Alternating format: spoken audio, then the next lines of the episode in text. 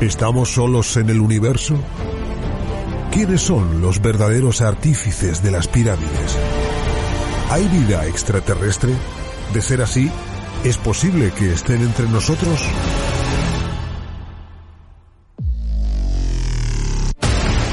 Psicofonías. Ouija. ¿Nos hablan los muertos? Némesis Radio. Viajando a lo desconocido. Sobrepasando el horizonte de las conciencias.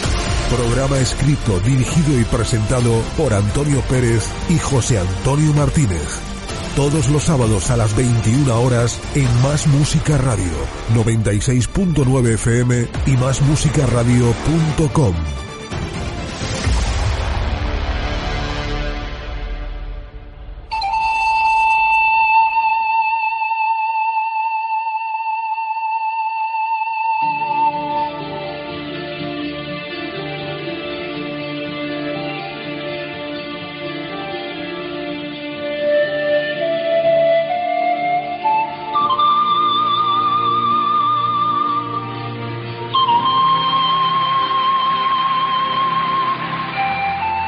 buenas noches y bienvenidos a Nemesis Radio. Este rinconcito del misterio donde, como de costumbre, os traemos una buena dosis de misteriosos temas, ya sabéis, esas cosas que tanto nos gustan. A los que estáis escuchándonos en estos momentos por la radio, por cualquier tipo de dispositivo que utilicéis y a los que más tarde os descargaréis el podcast Gracias, gracias a todos por estar ahí, por acompañarnos y por vuestra fidelidad. En el control técnico, atento a cualquier contratiempo, tenemos a un crack de la tecnología, David García Gomariz. Y ante los micrófonos, pues ya sabéis, José Antonio Martínez y quien os habla, Antonio Pérez. José Antonio, muy buenas noches. Buenas noches, Antonio, y buenas noches a todos los oyentes de Nemesis Radio. Una semanita más haciendo nuestro camino como siempre, ¿no? Sí, sí, y no perder la costumbre. Y acercándonos al 300, ¿eh? Sí, sí, sí, sí. Estamos ya hace estos muy- 300 millones de españoles. Muy, muy, muy cerquita del programa 300, que no lo iba a decir a nosotros. Madre mía, y sabes qué mentira. Bueno, vamos a ver, el séptimo Congreso de Más Allá 2022, ¿qué, ¿cómo va? ¿Hay alguna novedad? Pues ya sabes, si estamos... ¿Hay, que, ¿Hay que pedir otro teatro o algo para llenar a la gente o qué? No, todavía queda Sitio. Pero, así pero que- poco. Sí, pero queda sitio, Pero queda queda. sitio y todavía hay tiempo para que la gente no solo se haga su reserva, sino que pueda acceder a, a esa ruta guiada que, que se complementa con todo lo que es el con todo lo que es el Congreso. Como queda tiempo, si te parece, vamos a escuchar a Victoria Braojos, Perfecto. otra de nuestros ponentes, Perfecto. Y ya iremos, ya las próximas semanas, sí que vamos ya a ir metiendo toda la programación. Decirle a, a nuestros oyentes que el que esté interesado con que entre a la web del Congreso, www.congresomasallá.com o al Facebook del Congreso, en cualquiera de ellos encuentra toda la información. Lo que sí les decimos, lo que pienses hacer mañana, mejor hazlo hoy, porque conforme va avanzando el tiempo, lógicamente, Claro, pues claro. todo se complica más. Sí, es verdad. Ah, y otra cosa que se me olvidaba ¿Qué? ¿Qué? que pueden entrar a la tienda de la web para comprar esas camisetas Ah, verdad, exclusivas verdad. del séptimo congreso y esas tazas exclusivas que hasta el día 25 solo se emiten pedidos hasta el día 25. A partir del día 25 imposible porque tenemos que mandarla a que la fabrique Y no se van a volver a sacar nunca más. Nunca más. El- O, sea, eh, o- o la tienen o la tienen. Efectivamente, Bien, es algo que se hace en exclusiva Muy para bien, este congreso. Pues ya lo saben. Pues ya lo saben. Así que vamos a escuchar a Victoria Branjos. Séptimo Congreso Más Allá, Teatro Circo de Murcia. Presenta Victoria Braojos, 30 de abril, 12.45 horas. Conferencia Más Allá del Tarot. Hola, soy Victoria Braojos, directora de la Escuela Esotérica Europea y de los centros de la Orden de Ayala y del Congreso Internacional de Baraja y Tarot. Es para mí un auténtico placer poder participar como ponente en este congreso, donde además de compartir y disfrutar de una temática que a mí personalmente me apasiona, es con un fin benéfico. Por eso desde aquí quiero aprovechar lo primero en darle mi enhorabuena tanto a Antonio, a mi amigo Antonio Pérez y a su equipo por ese trabajo también realizado con tanto respeto, con tanta honestidad, con tanto amor, lo que te caracteriza, Antonio, sin más. Estoy deseando poder reunirme contigo, darte un abrazo, estar también con mis compañeros, con los que eh, tengo, sobre todo con algunos de ellos, una estrecha y bonita relación, y sobre todo con ustedes, que son lo más importante de, este Congreso, junto con la asociación eh, a la que año a año se, ayuda con, con este evento. Yo les hablaré de tarot, pero antes de, de mi conferencia, quiero que se hagan una pregunta. ¿Ustedes qué creen que es el tarot? ¿Una obra de arte del Renacimiento? ¿Un alfabeto sagrado? ¿O quizás un diccionario de símbolos? ¿Oráculo adivinatorio o juego? Herramienta de esoteristas, sí, pero ¿qué mano carga el tarot? ¿Dios o quizás el diablo? ¿Son unas simples láminas que han servido como entretenimiento desde el Renacimiento o encierran algo más poderoso? El próximo 30 de abril, en el Teatro Circo de Murcia, descubriremos juntos qué hay más allá del tarot.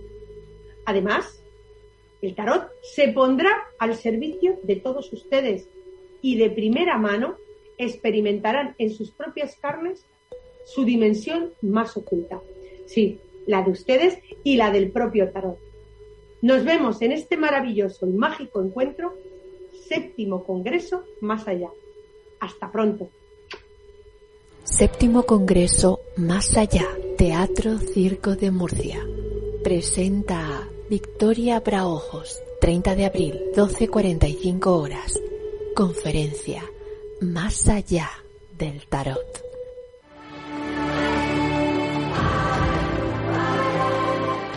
Pues he escuchado este pequeño audio de Victoria Braojos. José Antonio, vamos con los contenidos del programa. Muy bien, mira, esta noche tendremos al astrólogo y profesor de terapias de hipnosis clínica, Carlos Bogdan, Bogdanis. Ay, espérate que ya se me ha liado. Bogdanis. Bogdanich. Bogdanich. Me, va a matar. Ahora te va a matar cuando entre. Seguro, Bogdanich. Eh, con él hablaremos de lo divino y de lo terrenal, de magnetismo, de psiquismo y de salud. Después de la noticia en MS Radio, pues con nuestro compañero Paco Torres, que nos pondrá al día de cómo está el mundo del misterio. Y en nuestra sección de crímenes, nuestra compañera Mercedes García Velasco, para no perder la costumbre, nos contará una tremenda historia que ha titulado La dulce maldición de los Scabini, asesinados por el chocolate. Y como no, de la mano de nuestro compañero e historiador Pedro Rubio, pues escucharemos las efemérides de Nemesis Radio. Y ya para terminar nuestro debate con nuestros contertulios, esta noche tendremos a Paco Torres, Rubén Cerezo, Salvador Sandoval y una semanita más a Miguel Ángel Ruiz. Vienen a hablarnos de Majestic 12 al libro azul.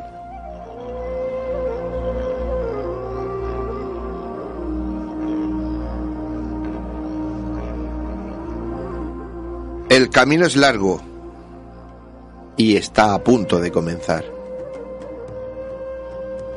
Con pinches de la noche. Poneos cómodos. Agudizad las orejas. Empezamos.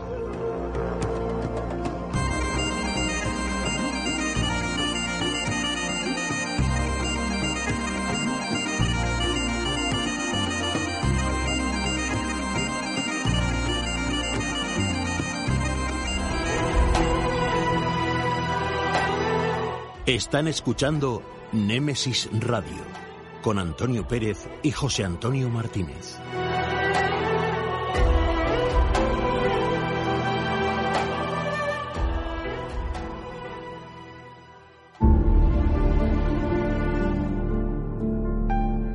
Entrevistas, conocimientos, inteligencia, experiencia. Iniciamos la entrevista de la semana.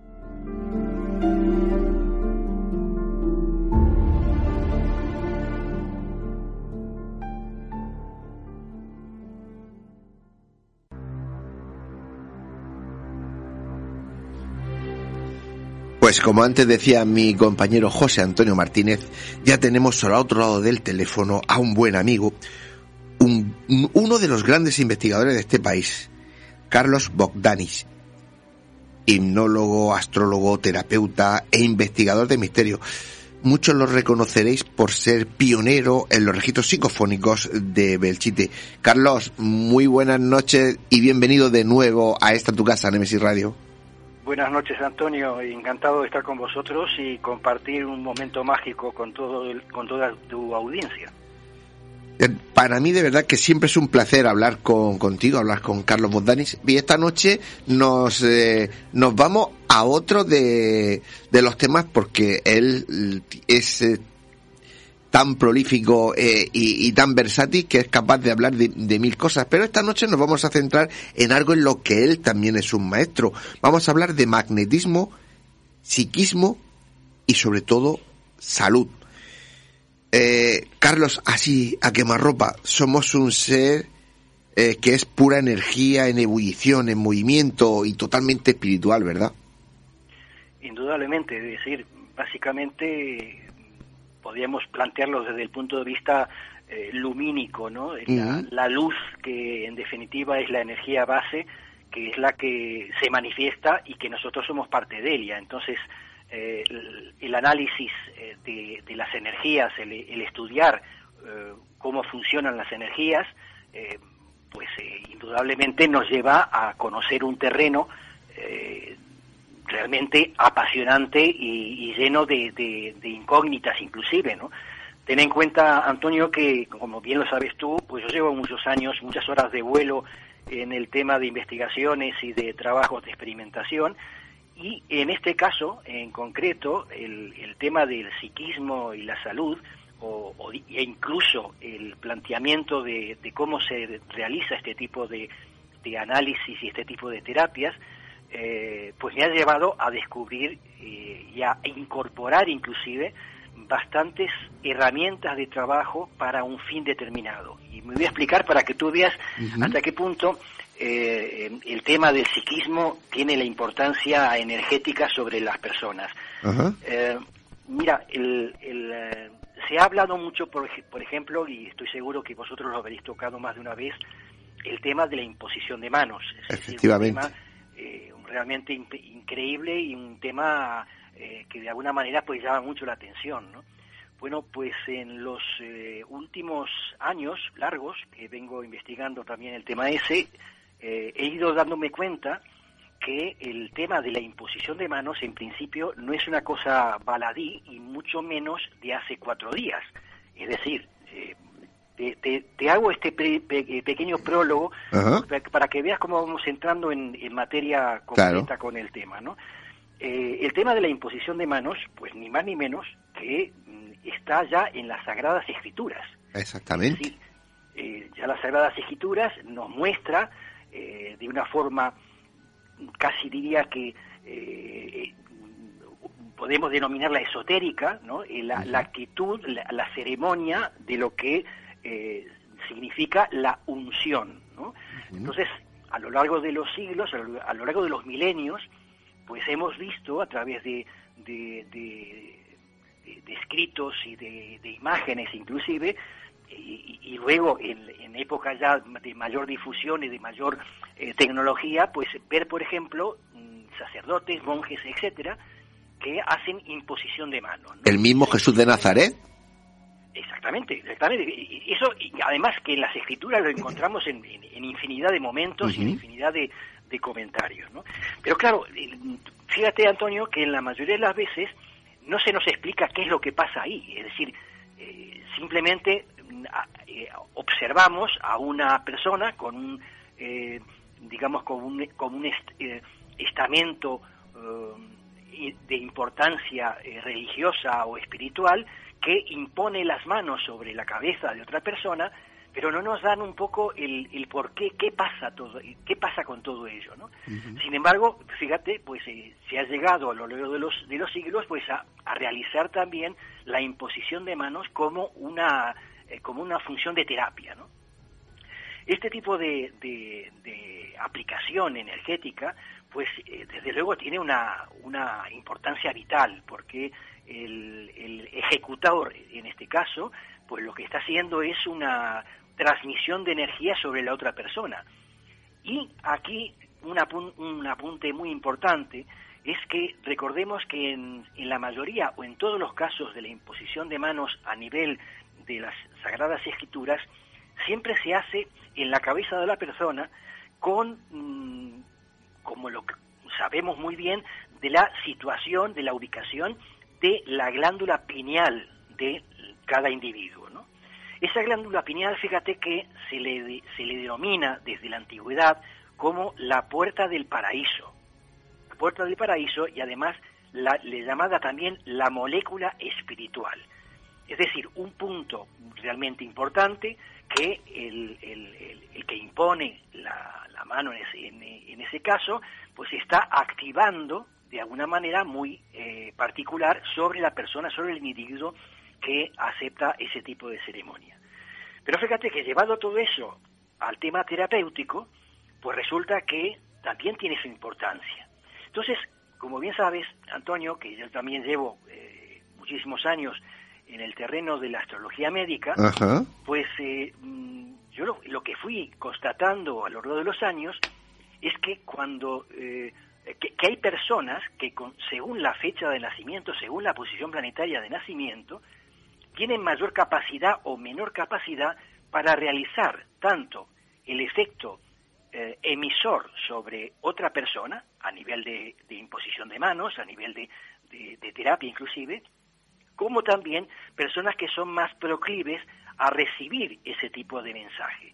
Por lo tanto, cuando tú trabajas en una terapia de, superación o de, o de resolución de problemas eh, psicosomáticos o u orgánicos en, un, en una persona, el conocer el, gráfico de nacimiento de la persona ayuda mucho para conocer realmente si esa persona tiene la, las capacidades necesarias para emitir o, en este caso, para recibir también la energía suficiente para quitar o, o, o cambiar un problema, una dolencia que pueda tener la persona. ¿no? Uh -huh. Eso por un lado. Por lo tanto, tenemos ya un dato que es lo que yo le llamo siempre la radiografía cósmica de la persona, que en definitiva también es una visión de las energías eh, propias del propio individuo desde el momento de nacimiento. Claro. Incluso desde el punto de vista de la astrología médica, cuando tú tienes un, un gráfico de nacimiento, de nacimiento, del nacimiento de una persona, puedes observar cómo determinados planetas actúan, fortifican o no dignifican determinados órganos en el cuerpo de la persona. Por lo tanto, ya tienes una especie de, vuelvo a insistir, como una especie de radiografía uh -huh. donde puedes conocer cuáles son las zonas de, de mayor impacto o las, las, zonas que más necesitan una transmisión de energía. Eso es una especie tú recuerdas, Antonio, en lo que se ha comentado muchas veces también, que es lo correspondiente a, a los, a los distintos chakras de la persona. Uh -huh. Pero claro, estos chakras son centros de energía que se difuminan dentro de lo, del, or, del, del, del, organismo general de la persona. Pero el gráfico de nacimiento te puede eh, analizar cuáles son justamente los órganos en concreto que necesitan ese tipo de energía eh, eh, puesta en práctica en ese momento para aumentar o para sanar algún tipo de dolencia o desequilibrio energético que tiene. Fíjate que lo que estás comentando es que ya desde el mismo momento en que nacemos, ya eh, somos más proclives o menos a, como bien has dicho, ¿no? A ser de los que eh, somos capaces de, de, compartir esa energía o más de recibir, incluso de qué dolencia vamos a tener. Eh, eh, es que mmm, no hay nada que se escape al azar, ¿verdad? No, por supuesto, por supuesto. Es decir, eh, de alguna manera, llevándolo al, al extremo, tenemos que hablar un poco de, del destino, ¿no? Claro. Pero de cualquier manera, eh, todos somos conscientes que, en definitiva, nacemos con unas características. De uh -huh. hecho, fíjate, lo que pasa es que, que muchas veces no, no, no, analizamos la realidad que nos rodea. Eh, hoy en día, científicamente, a través de la ingeniería genética, eh, nos demuestran que ante el, el, estudio genético de la persona pueden predecir determinado tipo de comportamientos físicos o, y malversaciones genéticas en las personas. Por lo tanto, mm, la ciencia ya está dando una respuesta al hecho de que nace la persona en un momento y con unas características determinadas. Por lo tanto, la astrología lo que hace es, por otros caminos, dar una simbología, dar una analogía de la posición planetaria del, nacimiento de una persona y dar una explicación de los elementos a favor o en contra que puede tener el desarrollo genético y el, el, desarrollo vital de la persona a lo largo de la vida. Es decir, en definitiva la ciencia, aunque, no, aunque les cueste reconocer, eh, está un poco dando, bueno, un poco no, está dando la, la, la razón también a el hecho astrológico, es decir, somos parte de un todo y por lo tanto ese, esa parte eh, astral de, de, nuestra, de nuestro cuerpo, de nuestra, inclusive de nuestra parte espiritual, pues tiene una especie de, de, de, mensaje a través de esa posición planetaria de nacimiento. Y eso eh, lo llevamos durante Carlos, toda la vida. Eh, Carlos, espera un segundo que estamos teniendo un pequeño problema. Eh, te llamamos en dos minutos, ¿vale? Correcto, correcto. Venga, gracias.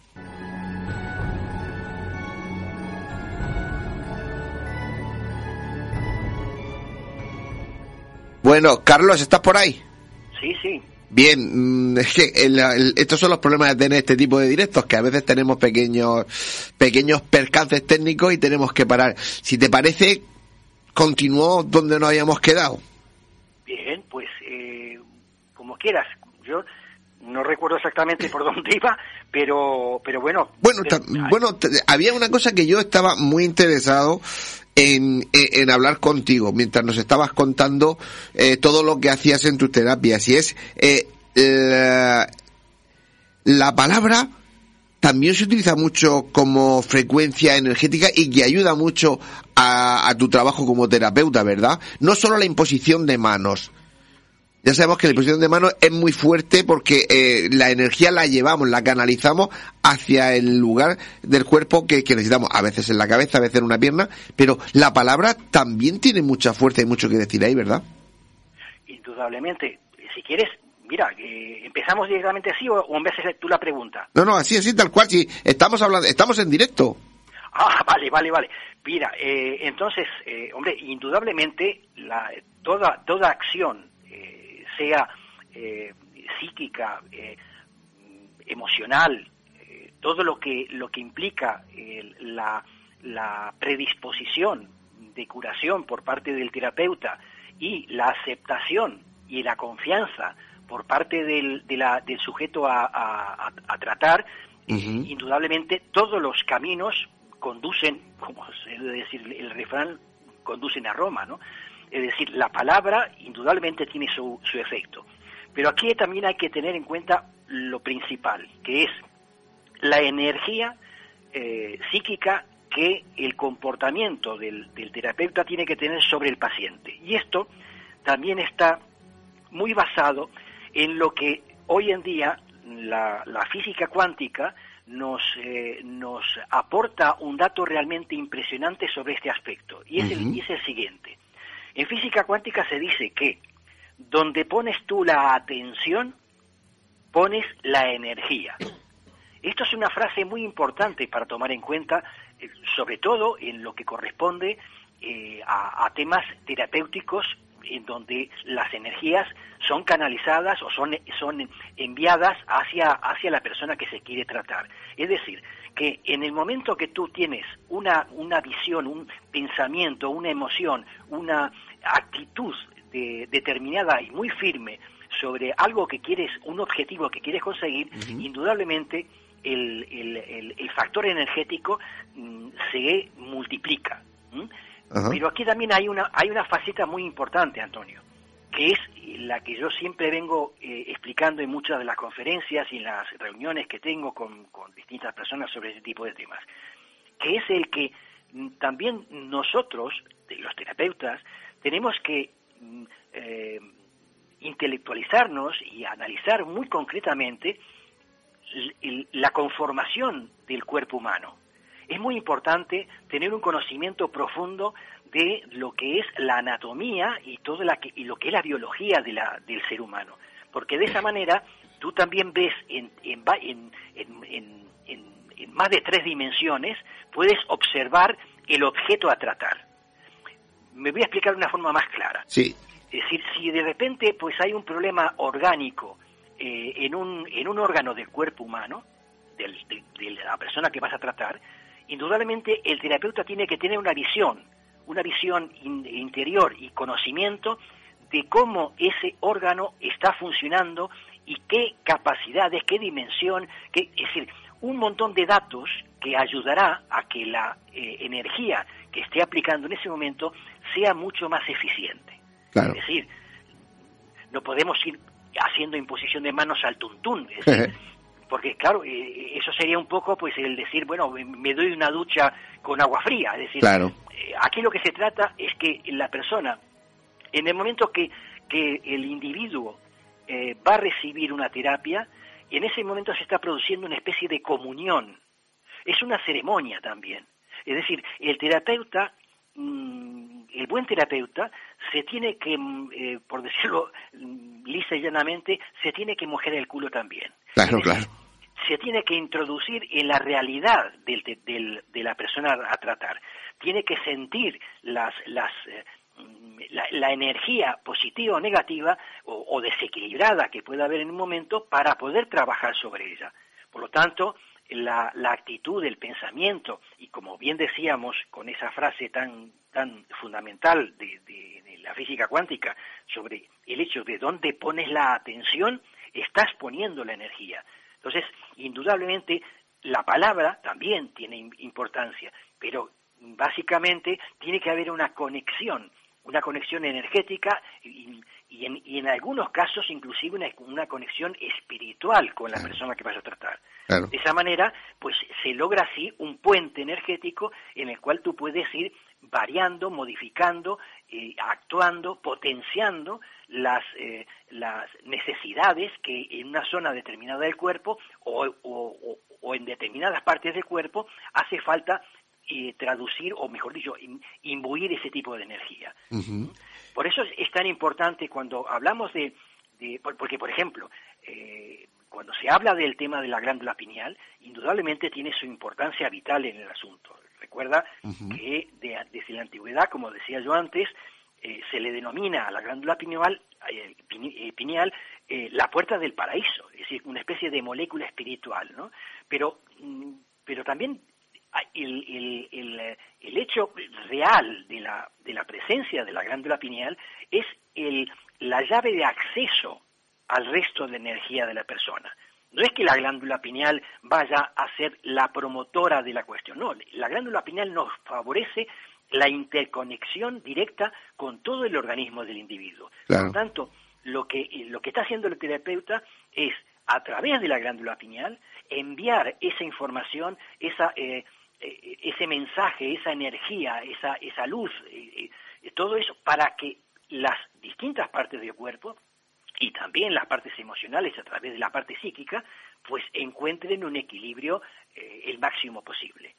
Por lo tanto, importantísimo el hecho de, la utilización de la glándula pineal, pero en este sentido. Por ejemplo, un dato muy concreto, inclusive, mira, te adelanto para, aquellas personas que quieran de repente ver más claramente todo esto, en YouTube yo tengo una, un, un vídeo eh, que me grabaron cuando di una conferencia hace muy poco tiempo sobre eh, el tema justamente de la aplicación de este tipo de terapia. ¿no?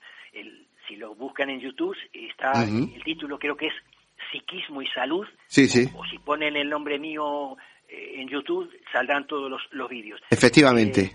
Pues mira, pues ahí justamente se puse en, práctica eh, para, para el, conjunto de personas que, acudieron a la, conferencia, pues eh, los primeros pasos de cómo se realiza este tipo de tema, ¿no?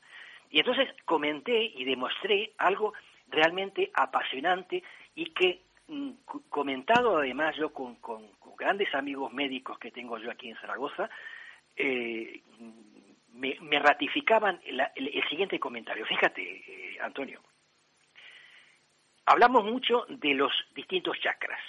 Y tú sabes muy bien que los chakras van desde, desde la base fundamental directamente recorriendo todo el cuerpo en línea en línea directa hacia la mente de la persona ¿no? ese es el concepto que tenemos de los chakras de la persona o de las personas eh, y resulta que hace tiempo a través de la experiencia y de la puesta en práctica de este tipo de, de terapia pues vas descubriendo eh, unas zonas particulares del cuerpo humano que tienen una importancia mucho más, mucho más valiosa fuera del ámbito de los chakras para resolver unos problemas muy concretos. Me voy a explicar más claro. Cuando el terapeuta trabaja sobre la persona, está recibiendo información del, de la persona a través de sensaciones que el propio, que la propia persona te está emitiendo mm, a ti. Es decir, tú haces una imposición de manos en una zona determinada del cuerpo y el terapeuta va notando cómo está el funcionamiento de esa zona y qué es lo que está pasando en esa zona. Hay una, hay una receptividad de, de, energía que te da información. Bien, pues fíjate que a lo largo del tiempo, en determinados casos, eh, y sobre todo en, este, en estos últimos dos años con el tema de la pandemia, pues eh, me, ha, me, ha tenido, me, ha me ha tocado tratar a algunas personas sobre problemas de, eh, de contagios y de, bueno, de situaciones muy complejas en el, en el terreno justamente de, de, del COVID, de todo ese tipo de, de, de, historia que lamentablemente hemos tenido encima, ¿no? Y en las terapias, de repente, al trabajar en los distintos chakras y al alejarme de algún chakra en concreto, comencé a darme cuenta que recibía una información muy concreta de un órgano que, y ahora viene lo que, lo que te quiero comentar sobre el, comentario que me hicieron muchos médicos eh, conocidos, que me dieron la razón, eh, de un órgano importantísimo en el cuerpo humano, que es el bazo. Y ahora me explico. Eh, todos aceptamos que el corazón es un órgano vital en el cuerpo humano, indudablemente, indudablemente. Pero no nos, tenemos, no nos podemos olvidar que el corazón es un músculo. Y como todo músculo, es mecánico, entre comillas. es decir, que en definitiva es mecánico. Bien, pero bien sabemos que todo, toda parte mecánica necesita una lubrificación o una gasolina. ¿Quién da justamente la gasolina a ese órgano? Ni más ni menos que el bazo.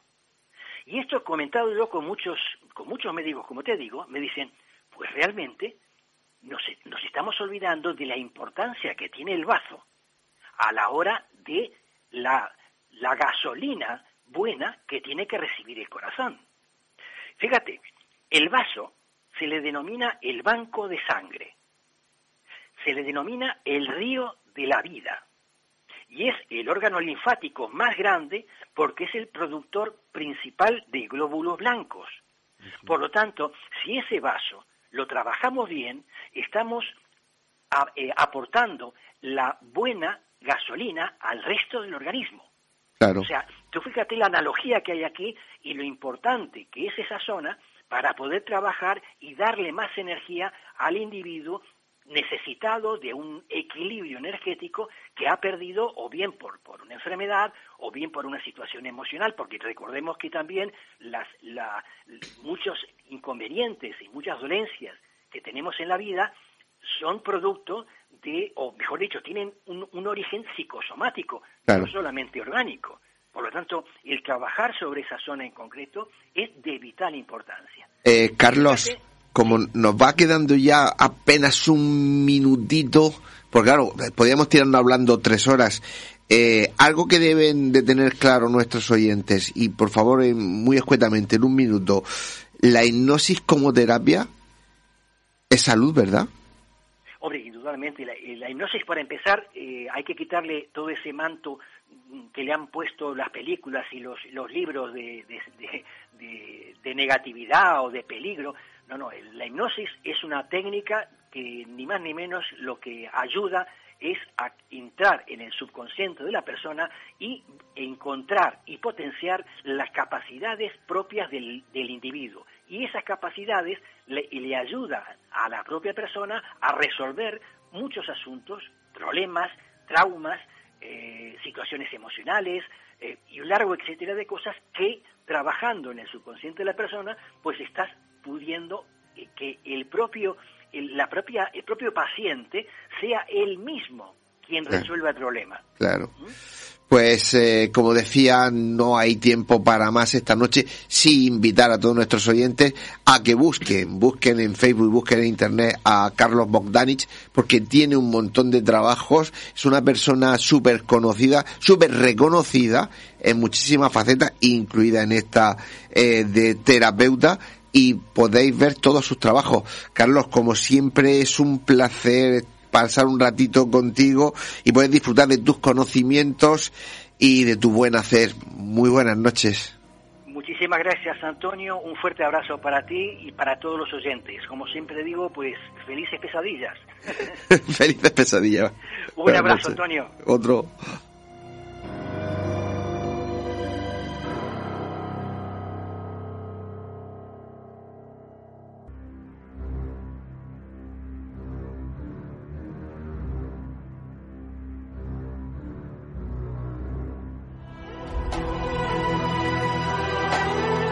Están escuchando Némesis Radio con Antonio Pérez y José Antonio Martínez.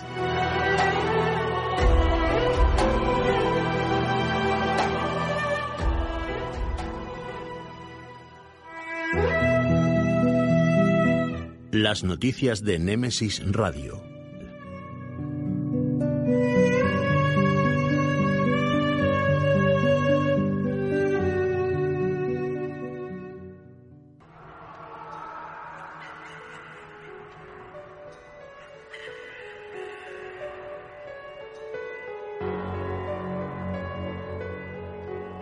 Pues Paco, ya estamos. Buenas noches. Hola, buenas noches, ¿qué tal? Hola Paco. Eh, vamos con esas noticias que se nos amontonan. Sí, sí, se nos amontona y volamos raudo, porque la semana esta próxima en la que entramos eh, tenemos los 110 años del hundimiento del Titanic. si logramos todavía recopilar alguna cosa nueva, la, la traeremos, aunque sea breve. Lo cierto y verdad es que ahora de momento nos quedamos con con un naufragio, un pecio en el cual de unos barcos, dos barcos concretamente naufragados eh, eh, frente al puerto de Romano de Cesarea, muy cerca de Roma, eh, en el cual los se hundieron entre el siglo VI y, y VIII. El tema está en que el anillo que, que se, ha, se ha localizado a bordo pertenece a una comunidad cristiana en Oriente de Jesús de Nazaret. y este anillo pertenece a, identificado en, al siglo III de, nuestra era. Con lo cual es otra prueba más, por lo que siempre venimos hablando, una prueba arqueológica más que va acercando, va demostrando que entre el siglo I y el siglo III, como demuestran los manuscritos del Qumran, alguien existió con el nombre de Jesús y tuvo una importante comunidad cristiana en, un origen, como fue lo que cuentan los evangelios. Bueno, yo creo que el maestro Antonio Piñero lo ha dicho incluso en este programa, no hay duda de la existencia de Jesús de Nazaret. A esta altura de mes va a ser raro, cada vez más difícil. Eh, vamos con otra. Eh, pues han descubierto un gran avance para la ciencia los, la función de los exosomas que son unas diminutas vesículas liberadas por las células que hasta hace algún tiempo se pensaban que no tenían ninguna función. En realidad son las encargadas de la especie de clave wifi de transmitir entre las células informaciones tan valiosas como el riesgo de un cáncer o, por ejemplo, el nivel de colesterol. Las células pueden comunicarse entre sí y compartir información vital para la salud y regular el cuerpo.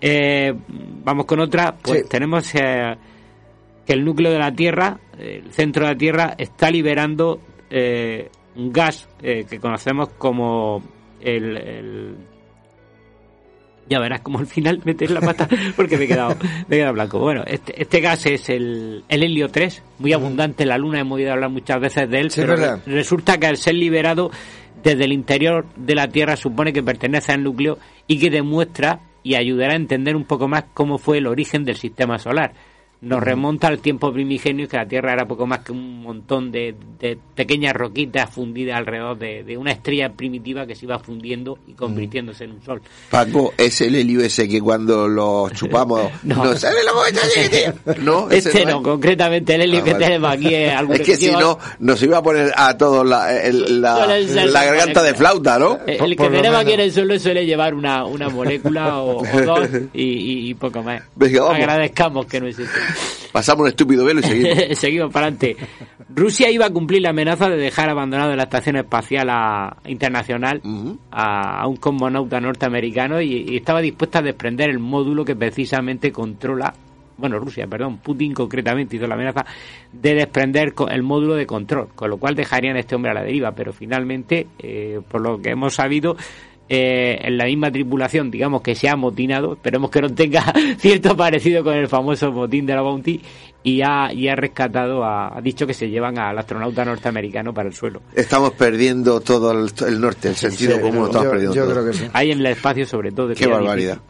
Eh, eh, pues tenemos otra, bueno, la gente está loca perdida ahora con un ovni gigante, pongo esto entre comillas, eh, sobre eh, una zona determinada en Google, de, en Google Maps, eh, como mm. siempre Google siempre nos da alguna sorpresa rara y es una anomalía eh, precisamente frente a la plataforma de Nazca. Entonces tiene una anomalía que yo la estoy observando y tiene forma de círculo.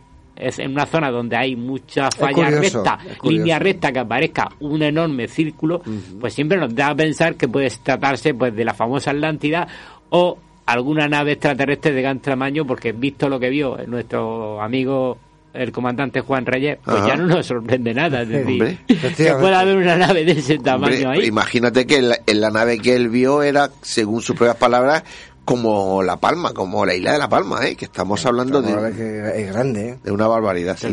Venga, una más. Una, más rapidita, pues mm, han aparecido, después de 22 años de haber sido robados, eh, y de forma bastante extraña y sorprendente en una biblioteca británica eh, los dos cuadernos de Darwin que son muy muy importantes y sobre todo muy aportadores a la hora de entender eh, su punto de vista sobre la evolución porque contienen el primer árbol esquemático diagrama que, hoy en día entendemos como evolución, donde vamos poniendo dinosaurios, reptiles, mamíferos. Ese arbolito fue el primero que lo dibujó y cambió eh, totalmente el concepto de la mentalidad plana, de que en un primer momento éramos, estábamos todos los animales juntos en el Edén, formando una sola línea recta.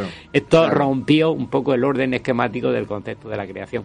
Y, bueno, ahí lo dejo gracias al rescate del libro, no ya porque valga millones, sino porque se trata del verdadero documento en mano, nota de campo de, de Charles Darwin. Perfecto.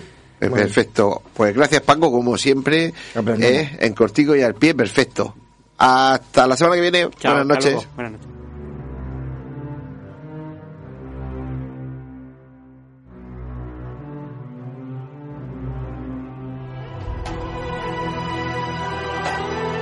Están escuchando Némesis Radio con Antonio Pérez y José Antonio Martínez.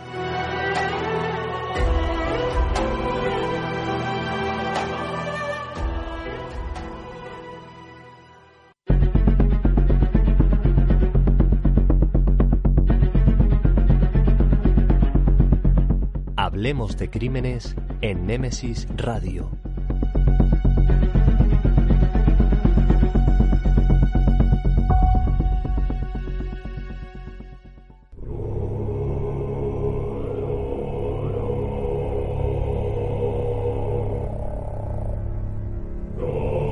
Pues ya han oído, entramos en tiempo de crímenes y tenemos a nuestra compañera Mercedes García Velasco aquí. Mercedes, buenas noches. Muy buenas noches, compañero. Hola, Mercedes.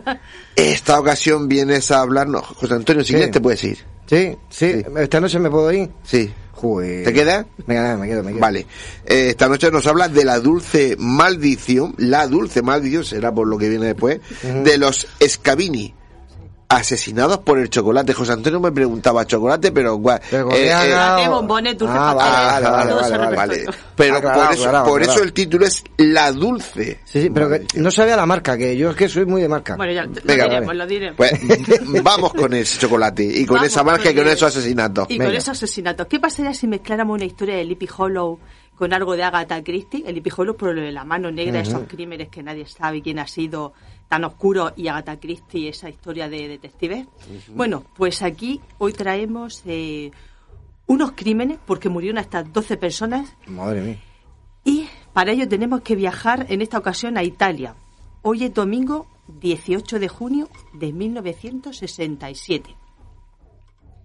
Nos encontramos en el hermoso monte Beccaria, en los alrededores de Pavía, en un pequeño y tranquilo pueblecito donde se encuentra la amplia y vasta hacienda propiedad de una familia Scavini, compuesta por don Giuseppe, José, el patriarca, el cabeza de familia, un hombre de, de campo fuerte y rudo, un hombre forzudo, su esposa Lidia y la hija de ambos, eh, Ivana, de 18 años. La vida y el trabajo en el campo es duro para esta familia, pero hoy, como he dicho, es domingo y es día de descanso y de iglesia. Y después de eso, Josep, el padre de familia, se va al bar a tomarse con los amigos, vecinos y familiares, pues eso, unas copas como de costumbre, como cada domingo, al café del monte. El hombre eh, Además está allí con su primo hermano, que están pues charlando. Además tiene unos bombones en la mesa mientras que están tomando unas copas que le ha regalado su hermano mayor Alberto. Y bueno, como buenos eh, italianos, les gusta esos bombones de la marca Boeri, unos bombones que son eh, de chocolate, llevan dentro una cereza con licor de marrasquino y están buenos. Buenísimo. Están bastante buenos. Eso es para ti. Bueno, pues están charlando animadamente y este hombre, Josep, está disfrutando de esos bombones cuando de repente le cambia, eh, te muda el color del rostro, se levanta con los ojos desorbitados a la vista de todos los presentes, imaginaros, eh, vecinos, este primo hermano que está allí, toda la gente, se levanta el hombre, el hombre que es rudo, que nunca jamás ha estado enfermo en su vida. Salud de hierro, hombre de campo. Y se levanta con los ojos casi, vamos, en blanco, tambaleándose, y la cara le va cambiando por momentos. Él se echa la mano al corazón y la respiración se vuelve fatigosa. Los demás, asustados, lo agarran, el primo, los, todos los que están, lo agarran y como pueden lo llevan a casa. Allí, eh, la, esta mujer, Lidia, y su hija, asustada, llaman al médico, imaginaros, un médico rural que tarda lo suyo, estamos en el año 67, como ahora, y mientras que este facultativo llega allí a la casa, pues se encuentra con que el paciente está muy grave. Eh, tiene el corazón que, le, que parece que le está dando como un infarto, la respiración ya que ya apenas puede respirar, intenta reanimarle como puede, pero el paciente se le va. Y el hombre muere tras una arritmia el corazón se le para. Se le para. Entonces él eh, pues determina que ha, podido ser eh, un posible infarto fulminante. Algo que le ha dado de golpe, no se sabe bien por qué, y ha caído ahí el hombre muerto. Un hombre, ya te digo, de, mediana edad y sano. Bueno, la cosa queda aquí y su esposa eh, Lidia Ivana, esta joven y su y su madre, pues se quedan, pues eso, desamparadas, desarropadas, se quedan solas en esa granja en medio de la nada, acostumbradas a trabajar en el campo y que comen y viven de eso. Entonces, bueno, son unos primos, eh, los primos Escavenna, que son milaneses, vienen de Milán, con su pequeña hija Milena, de cuatro añitos, que van a eso, a darle el pésame a la viuda, a Lidia, y bueno, pues para ver cómo está. Entonces, eh, la hija de Josep, del fallecido, le dice a esta pequeña Milena, a la niña que, que salgan a jugar al patio, va a correr con la gallina y todo eso, mientras que su madre Lidia y los primos estos escabena pues se quedan dentro de la casa charlando. Es un día que hace mucho calor, es un día de junio, hace calor y están las dos, la, la chica joven y la niña pues corriendo por el patio. Cuando llevan un rato, le da sed, entran dentro de la casa y ambas beben un vaso de agua. Instantes después, Milena de cuatro años, la prima, comienza a sentirse como Josep. Mareada, entra a la casa, bueno, a duras penas logra hablar y le dice a su madre literalmente, mamá, estoy muy cansada y tengo mucho sueño. Instantes después, La niña de cuatro años se desploma, se desmaya y cae inconsciente. Bueno, entonces sus padres horrorizados, estos milaneses, los escabenas, llaman otra vez de nuevo al médico, a este médico rural, que vuelve de nuevo a la vivienda con el corazón en la mano. Esta vez es, una niña de cuatro años, intenta socorrerla, pero cuando la van a trasladar al hospital, por el camino ella nunca, ella, nunca llega, ella muere por el camino. Bueno, pues nada. Pues otra muerte desgraciada. A un síncope, un acaloramiento, son niños pequeños. O un virus también. pero el médico no empieza a sospechar todavía, ¿no? No, el médico entonces le dice a los padres que podrían hacer eh, una autopsia. Los padres le dicen que no, que es una niña de cuatro años y no se va a abrir el cuerpo de su hija. Y entonces regresan a Milán con el cuerpo de la pequeña, eh, pues eso, para enterrarla allí. Claro. Entonces, bueno, eh, ahí queda la cosa cuando pues tiempo después, la mujer queda sola, Lidia, con la, con la hija Ivana, y un día, pues eh, trabajando los viñedos, que estaban cerca de la, de la granja, ven un bulto, la madre ve un bulto allí tirado en el suelo, y, por curiosidad se acerca hacia el bulto para ver de qué se puede tratar, y es la abuela Anna, la madre de Josep, su suegra, la que está muerta también de otro posible infarto fulminante junto a los viñedos. Bueno. Y ya son tres. Y ya son tres. Y se da la circunstancia de que cerca de la puerta de la vivienda, de la granja, había en el suelo, lo que pasa que en ese momento no lo vieron, una bolsa que contenía diversos dulces y chocolatines.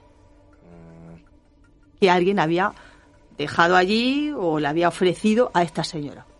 Bueno, pues ya van tres.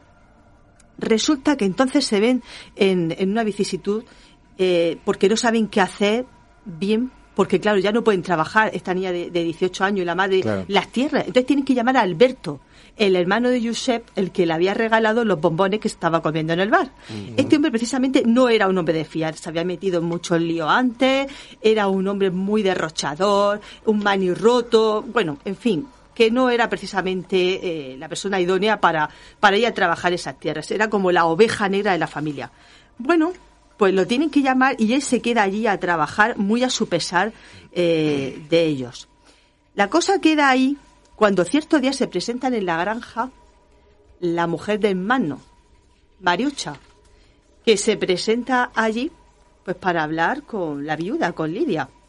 Y a la misma vez Ivana recibe la visita eh, de otra, otra amiga suya, Giuseppina, de 19 años habían tenido las dos visitas al mismo tiempo, la, hija con la amiga y la otra con la prima. Bueno, vale.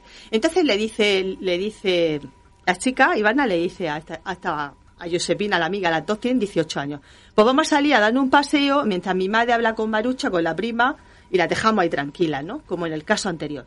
Salen a andar y a los cinco minutos vuelve Lidia y le dice a su madre que a mi amiga Josepina que se ha sentido mal todo el camino, le ha dado algo y le hemos tenido que llevar al hospital. Entonces en ese momento se levanta Marucha, la prima, con la madre, y Marucha también cae al suelo de envallada inconsciente. Marucha tiene eh, mejor suerte, cae en coma y luego se logra recuperar, pero eh, Giuseppina, que tiene 18 años, fallece y tampoco llega al hospital.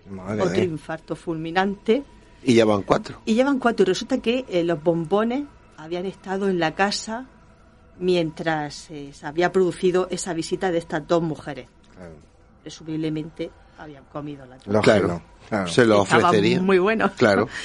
Entonces, bueno, pues eh, ya aquí en este punto la investigación decide que hay que hacer autopsia no solamente a estos dos últimos cuerpos, sino es sumarlos todos de atrás, incluso la pequeña Milena, sacarlos todos y se dan cuenta de que todos tienen eh, el mismo componente, paratión, un pesticida que es muy tóxico si se inhala a través de, la piel o se inyecta o por alguna o, O se ingiere.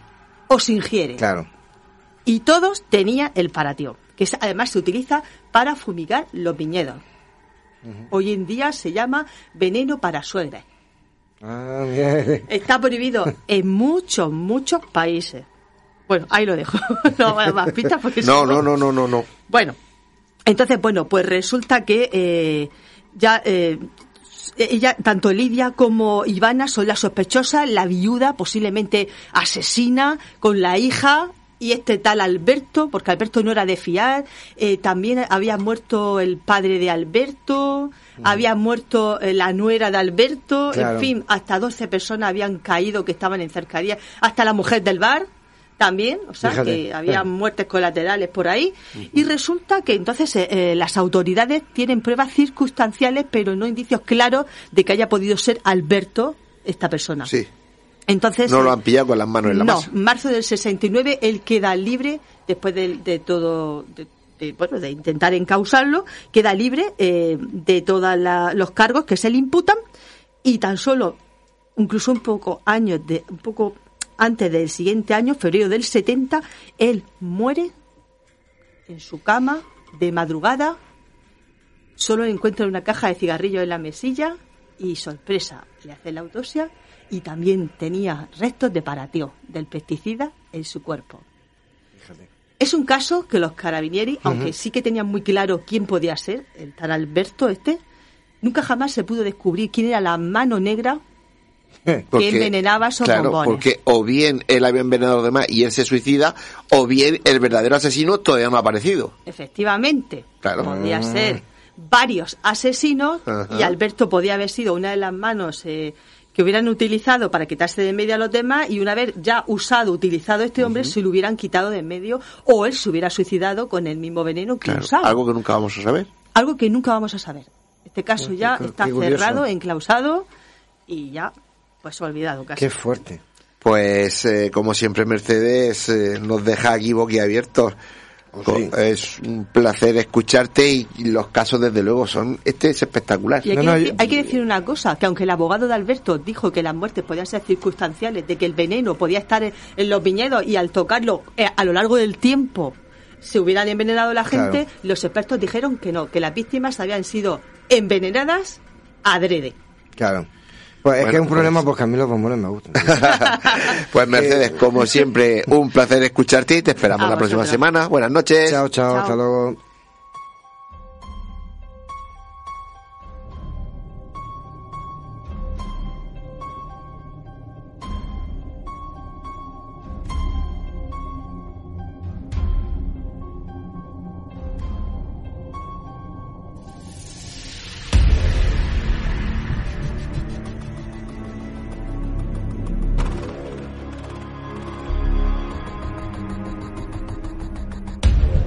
En el siglo I antes de Cristo, Cicerón tenía un diario donde venían recogidos los hechos más relevantes de cada día.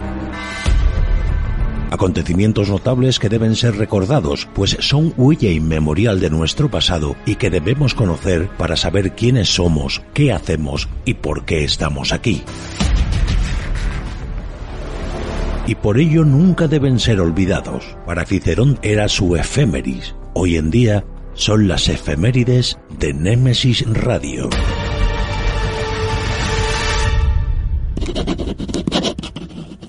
Hoy es 9 de abril del año de gracia de 2022 y en mi mente convergen relatos, hazañas, semblanzas, crónicas únicas que es preciso traer a nuestro presente y no olvidar, pues ya forman parte de la historia viva y única del ser humano, de nuestra historia.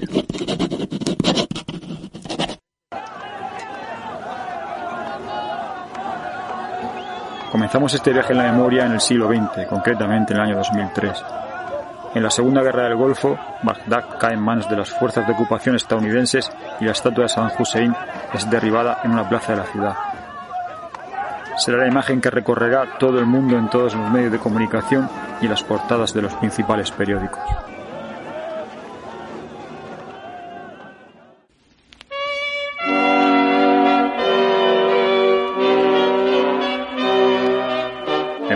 1977 en España, siendo sábado de Semana Santa y en plena transición a la democracia tras la dictadura de Franco, por decisión personal del presidente del gobierno Adolfo Suárez,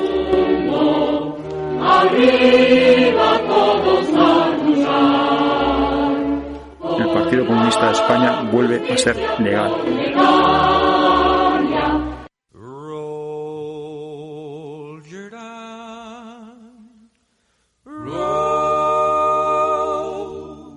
En el siglo XIX, y concretamente en 1866 en Estados Unidos, el Congreso promulga la Civil Rights Act, que concede derechos ciudadanos a todos los nacidos en territorio americano, incluyendo los afroamericanos. Los indios arbitrariamente quedan excluidos de esta ley ya que se pretende su confinamiento en reservas. En 1924, el Acta de Ciudadanía India concederá la ciudadanía estadounidense a los pueblos indígenas del país.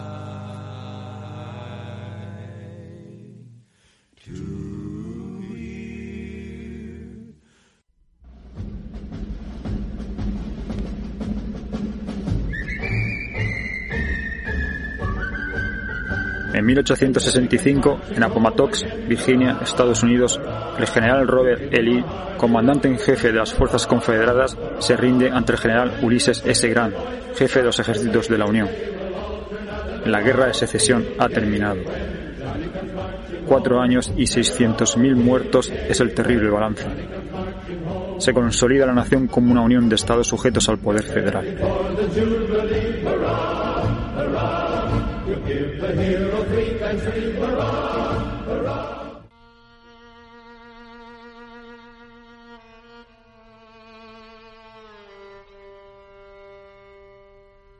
En el siglo XVII y en 1609, en España, Felipe III ordena la expulsión de los moriscos. Este éxodo continuará hasta 1611 y supondrá la salida de unos 300.000 moriscos de España. La economía se resentirá y la producción de la agricultura disminuirá al no haber mano de obra, lo que arruinará al campo español.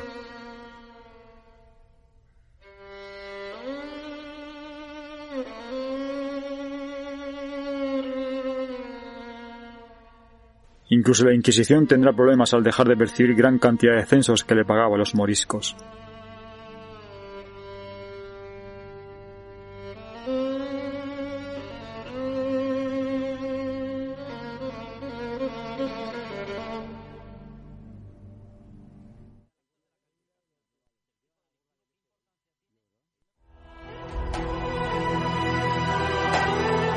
Están escuchando Némesis Radio con Antonio Pérez y José Antonio Martínez.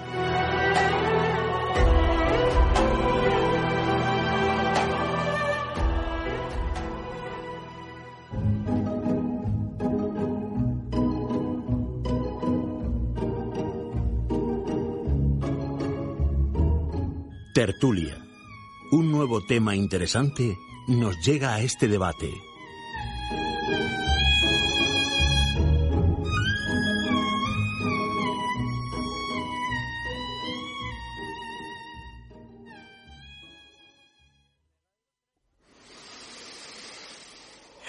Pues ya no oído, entramos en tiempo de debate y como de costumbre traemos un tema que entendemos que es muy interesante a la vez que controvertido. Y esta noche vamos a hacer ahí un periplo de algo más de un lustro porque nos vamos eh, desde el famoso mm, Majestis 12, 12 al proyecto Libro Azul. Verán, ¿cuántas cosas pasan en ese, en ese lustro poco más? Cinco años, seis años como mucho, ¿verdad, José Antonio? Muchísimo. Acabas de decir que empezó todo el meollo de, de la situación de, de, los ONI, desde, desde, desde Roswell. Bueno, vamos a presentar a los contertulios que están eh, vamos, vamos a estar aquí en la mesa y enseguida daremos paso. Eh, Paco Torres, buenas noches. Buenas noches, ¿qué tal? No te has ido, ¿eh? ¿Te has castigado? No, aquí me he quedado castigado. Salvador Sandoval, buenas noches. Buenas noches. Rubén Cerezo. Buenas noches. Y Miguel Ángel Ruiz, otra vez aquí, bienvenido. Presente, muchas gracias. bueno, pues el tema es muy sencillo, que si todo empieza desde eh, Majestic 12, aunque niegan que, que, bueno, que existiera ese grupo de, de personas, ¿no?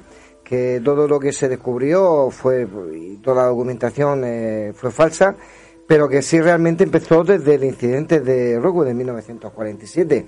Eh, el título del, debate de tertulia de esta noche, eh, Miguel Ángel, es muy sencillo, como hemos hablado. Desde, desde Majestic 12 hasta el libro azul. Pero ¿cómo empieza Majestic 12? Miguel. Eh, tengo que contestar yo. Eh, o por lo menos, vale, no, no, bien, bien, bien. O por lo menos danos tu opinión. Vale, eh, mm, bien, pues si queréis una intervención para contextualizar un poco todo, hay que reconocer dos cuestiones que hay dos líneas de tiempo paralelas, ¿vale? Perfecto. el Blue, el proyecto Libro Azul era la continuación de dos proyectos de investigación anteriores que habían sido puestos en marcha por el gobierno de Estados Unidos. el, el proyecto Gruch y el proyecto Science. Eh, parece que Gruch es del 48, que Science creo que incluso antes, del 47, y eran, digamos, un poco la respuesta que se tenía en aquel momento por la preocupación por el tema ovni. Esa es una cuestión. Eh, esos dos proyectos se cancelan por lo que se llamó el panel Robertson, y aproximadamente me parece que mm, se reúnen en enero de 1947 y, y es cuando ellos oficialmente prohíben dar a conocer el, el, el proyecto, bueno, el proyecto Libro Azul que fundarían en ese momento hasta el 69, pero sobre todo establecen unas directivas en las cuales prohíben a los tres ejércitos de Estados Unidos hablar con la prensa e informar, salvo para decir casos identificables, y además pone en marcha una campaña de desacreditación del fenómeno que incluía, bueno, pues un poco a, contratar a, astrónomos famosos, a gente que pudiera desactivar el sistema, ¿vale? Ahora bien, ¿qué papel juega el Majestic en todo esto? Hay que hacer una aclaración muy importante, ya si queréis abrimos debate y doy paso a los compañeros, que el tema del Majestic 12, a nivel de investigación, eh, no toma partido en el año 47. Esto en realidad llega a la opinión pública a finales, bueno, a finales no, perdón, durante los años 80. Eso es muy importante reconocerlo, porque estamos hablando de eh, dos momentos de la investigación muy diferentes, en el sentido de que si bien es verdad que, por ejemplo, tomas como el, el tema como el, libro azul, eh, se desclasifican posteriormente, pero sí que había algún tipo de conocimiento. En cambio, eh, el, hay que decir que eh, quizás el que sea el caso más famoso de la ufología norteamericana, que es Roswell, durante más de dos décadas era un caso absolutamente desconocido para la opinión pública norteamericana. Y ahí, cuando se dio a conocer todo el tema del Majestic y el posible pacto que había, que luego habrá que hablar que, si queréis también, los compañeros, a cuáles de las versiones del Majestic 12 damos credibilidad, porque hay varias. Pero lo que quiero decir es que cuando Roswell se da a conocer y todo, aparte del Majestic, no es en ese momento, sino dos décadas después. Que yo creo que eso es importante saberlo porque sabéis cómo que pesan acusaciones de fraude sobre los documentos del Majestic. Efectivamente. Paco. Cada vez que ha habido algún sobresalto en los periódicos, pues, hombre, vale, bien, a partir de 1900, ya lo hemos dicho más de una vez, a partir de 1947 es cuando comienza verdaderamente la carrera por la investigación de la ufología en Estados Unidos. Es decir, ya hay un momento donde, donde en 1947, con la aparición de, bueno, los famosos escuadrón o escuadrilla de, platillos volantes eh, mientras se buscaba por, parte de, Kenneth Arnold, eh, eh, ya hay un bombazo periodístico. Más adelante bueno en poquitas fechas va a haber otro que es Rockwell por, por la característica misteriosa y extraña de un evento que realmente sucedió aunque la hoja desclasificada de 1999 quiero recordar que es cuando se desclasifican los, los, archivos y aparece la, la, el diario, del parte de diario de entrada y salida, yo los conozco, en el caso de la base Manises, aparece en blanco, misteriosamente ahí no entró ningún militar ni salió ningún camión, eh, a ver que me lo expliquen, eh, pero lo, cierto y verdad es que la cosa va tomando seriedad en el momento en que Estados Unidos, el, el Pentágono y el gobierno deciden tomar cartas en el asunto. ¿Vale? Porque se teme una alerta, hay una verdadera nube de, espías eh, del KGB invadiendo Estados Unidos, hay una verdadera ocupación, nunca mejor dicho, incluso hay un proyecto, hay una de las, de las intenciones es asesinar a John Wayne, que se convierte en verdadero adalid o, uno de las características, uno de los personajes característicos que reflejan el espíritu americano de los años 50 en la lucha contra el comunismo. En este caso concreto, eh, no olvidemos que era una guerra fría donde dos rivales fabrican armatostes que vuelan a gran distancia dispuestos a, destruir ciudades enteras e interesa vigilar las bases. Todo esto ah, eh, se vuelve una paranoia en aquella época. La el miedo a la guerra nuclear genera paranoia e incluso en la paranoia de un gobierno que trata de defenderse del KGB, provocando en la gente incluso verdaderas persecuciones. Eh, no, ya no hablo por el caso famoso de, de, la política, de, estoy hablando en el sentido también militar, de controlar la cercanía de las bases. Si quieres ver un OVNI, te tienes que acercar a descampados, te tienes que acercar a Hora 51, te tienes que acercar, a acercar a zonas conflictivas donde puedes infiltrar un espía en todo esto lo que me impresiona cuando se habla de Majestic, yo discrepo, soy escéptico. Curiosamente, sabéis que acepto el fenómeno pero no acepto mucho totalmente Majestic. Pienso que más bien, eh, y fijaos el disparate que voy a decir, me vaya a matar porque aquí Maussan está en España muy muy castigado y perseguido. No tengo nada contra este señor, al contrario, que hay cosas que hay que tomarle en serio y otras que no, hay que ser crítico. Pero me sorprendió mucho hablando de, de, Majestic 12, hablando de la influencia, que es lo que yo más valoro de estos temas, la influencia del general Eisenhower en toda esta historia. Es como siendo general, todavía no habiendo hecho carrera política, en 1947 aparece en una diapositiva a unos 100 kilómetros en un museo eh, nativo aparece fotografiado con la mujer en una zona que se convirtió, que luego se desató la polémica por la falsificación de interpretar una momia india de un niño como un ser extraterrestre. Yo lo que me sorprende es las coincidencias, no anacronismos, sino al todo lo contrario, esa especie de sincronismo que hay entre los acontecimientos que van sucediendo, la cierta realidad en los archivos nacionales estadounidenses y luego informes que no son completos avisando de ciertas noticias en, las desclasificaciones de la, de la CIA. Eh, hablaremos un poco de... Rubén. Sí, muy buenas noches. En un principio yo lo que quería decir era que, bueno, se estaba, se estaba mm, preparando ese Majestic 12. Perdonadme por la, la fonía, pero es que lo que hay, es el directo. Bueno, entonces, eh, lo que es, como bien ha dicho Paco anteriormente, el 24 de junio del 47 se producen nueve avistamientos, nueve objetos no identificados en, en las montañas más rocosas del estado de Washington por el piloto civil Ken, Kennel eh, ah, Arnold. Sí, eh, entonces, bueno, lo que sucede es que se, se generan unos, una serie de, de conflictos donde además el caso Roswell era lo que incidió y salió a la, inmediatamente salió a los periódicos, inmediatamente lo, lo tacharon de, de un de un globo meteorológico y demás, y bueno, pues se fueron encontrando una serie de cosas. Lo que sí sucedió es que eh, entonces el presidente estadounidense, creo que era Truman, eh, el 24 de septiembre del 47 aprueba, según dicen algunos archivos, entonces, no, lo que no quiero es dar por sentado nada, pero no quiero que me demande nadie. ¿eh? Pero estamos hablando de la, de la, de la, de la verdadera razón o una, una hipótesis, ¿no? Aprueba del orden de una ejecutiva operativa conocida como Majestuosa o Majestic 12, que consiste en una formación de un grupo secreto denominado MJ12, de aquí en adelante, compuesto por 12 miembros, de los cuales se incluían científicos, mandos militares y funcionarios del gobierno. Entre muchos de ellos, pues estaba el director de la CIA, que era el, MJ1, y de hecho se expresan de MJ12 MJ1, MJ2 para no tener que dar los nombres constantemente, ¿no? Entonces siempre operaban los seis primeros y siempre con autorización expresa de esos famosos memorándum que luego posteriormente salen por otra filtración a la luz y luego se niegan todas sus. Incluso eh, esto llegaron a, a, bueno, hay casos, ¿no? Que dicen que que por ejemplo James Forrest, mm, Forrestal, Forrestal eh, bueno, pues en su caso, el 22 de mayo del, del 49, en extrañas, muere en extrañas circunstancias, tras oponerse a continuar con las políticas de Truman en materia de defensa y a dimitir, eh, y le obligan a dimitir en marzo de, del 49. A partir de ese momento, su salud empieza a deteriorarse y, bueno, mmm, lo ingresan porque él empieza a decir cosas que no son coherentes, empieza a hablar de platillo, empieza a hablar de, de conspiraciones, y entonces lo dan por loco, lo, el Estado lo da por loco y lo ingresan en, una, en un centro psiquiátrico, y curiosamente, 16 días después de estar ingresado, casualmente se tira por una ventana que casualmente estaba abierta.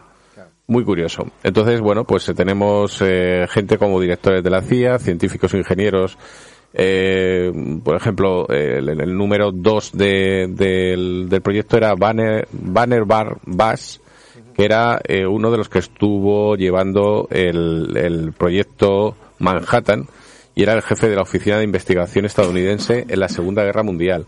O sea, hablamos de peces muy gordos que estaban por encima de todas las servidumbres y de todas las, y todas las políticas y de todo. Esto está relacionado con el famoso Men in Black, ¿vale? Aquellos hombres de negro, ¿no? Entonces todo empieza a tener un poco de sentido, ¿no? Y bueno, pues eh, si me echáis una mano, que si no podría estar hablando toda la noche, Lo sabemos, lo sabemos. sabemos que podría estar hablando toda la noche. Bueno, yo aquí seguramente soy mm, el menos indicado para hablar de este tema, pero pero me apetece, voy a voy a entrar, voy a entrar al trapo. Eh, yo tampoco soy de los que van a negar el fenómeno OVNI. Me parece que el fenómeno OVNI es un fenómeno innegable. Otra cosa es que hay detrás de él, ¿no? ¿Cuál es su verdadera naturaleza? A mí me parece mm, de lo más normal que un gobierno investigue que son, que son las luces que pasan por, su, por los cielos de un país, pues que es obligación hacerlo. Yo imagino que el gobierno español, eh, vamos, imagino, estoy seguro que el gobierno español investigaría a fondo qué fue lo que pasó con, con aquel avistamiento eh, famoso en, el aeropuerto de Manises, ¿no? Del avión que tuvo que aterrizar en, el, aeropuerto de Manises, ¿no? la obligación del gobierno es investigar qué ha pasado, porque está, está atravesando su cielo, algo que, que, defensa lo tiene que... Otra cosa es ya la ciencia ficción, ¿eh? Unos papeles que aparecen eh, de la nada en, eh, a principios de los años 80 que mm, caen en manos de un periodista aficionado a, la ufología eh, a quien se los ha entregado un desconocido y que dicen que bueno que hay un comité secreto creado por el gobierno de los Estados Unidos eh, cuyas funciones, cuya finalidad, pues no está muy clara, como ha dicho antes Miguel Ángel, a ver cuál de las de las versiones sobre Majestic 12 es la correcta, ¿no? Son es un grupo encargado al mismo tiempo de, de opacar toda toda evidencia del fenómeno ovni y al mismo tiempo estar negociando con los alienígenas para obtener información tecnológica a cambio de cobayas humanas, ¿es eso? Eso es, la tesis del, del, expediente X, me parece. Sí, perfectamente. Entonces, pero esto ya me parece ciencia ficción. Eh, Miguel Ángel, eh, la respuesta la pregunta es muy obvia. Eh, ¿Crees que realmente existió Majestic 12? yo creo que no. Ah. Sinceramente. O sea, porque la cuestión aquí es decir, ¿estamos hablando del fenómeno OVNI o estamos hablando del Majestic 12? Hay que pensar que el gobierno de Estados Unidos ya estaba manteniendo programas secretos sobre ese estudio. Y que se conocían relativamente, bueno, eh, de hecho hay un documento muy famoso la, que está colgado en la CIA, vale, lo cuenta la propia CIA, eh, em, hay que tomarlo con, con mucha precaución, pero la CIA tiene un artículo impagable que se llama El rol de la CIA en el estudio de los ovnis de 1947-1992. Se lo recomiendo que se lo lea a todos muchas claves, ¿no? Evidentemente la CIA reconoce que ellos habían estaban mintiendo. O sea, y claro, eso es un criterio en historia, en historia eso es un criterio de verificidad. Si alguien reconoce que está, que está mintiendo, bueno, pues en principio es más creíble que diga que, que, no, porque eso va en contra de sus de sus intereses.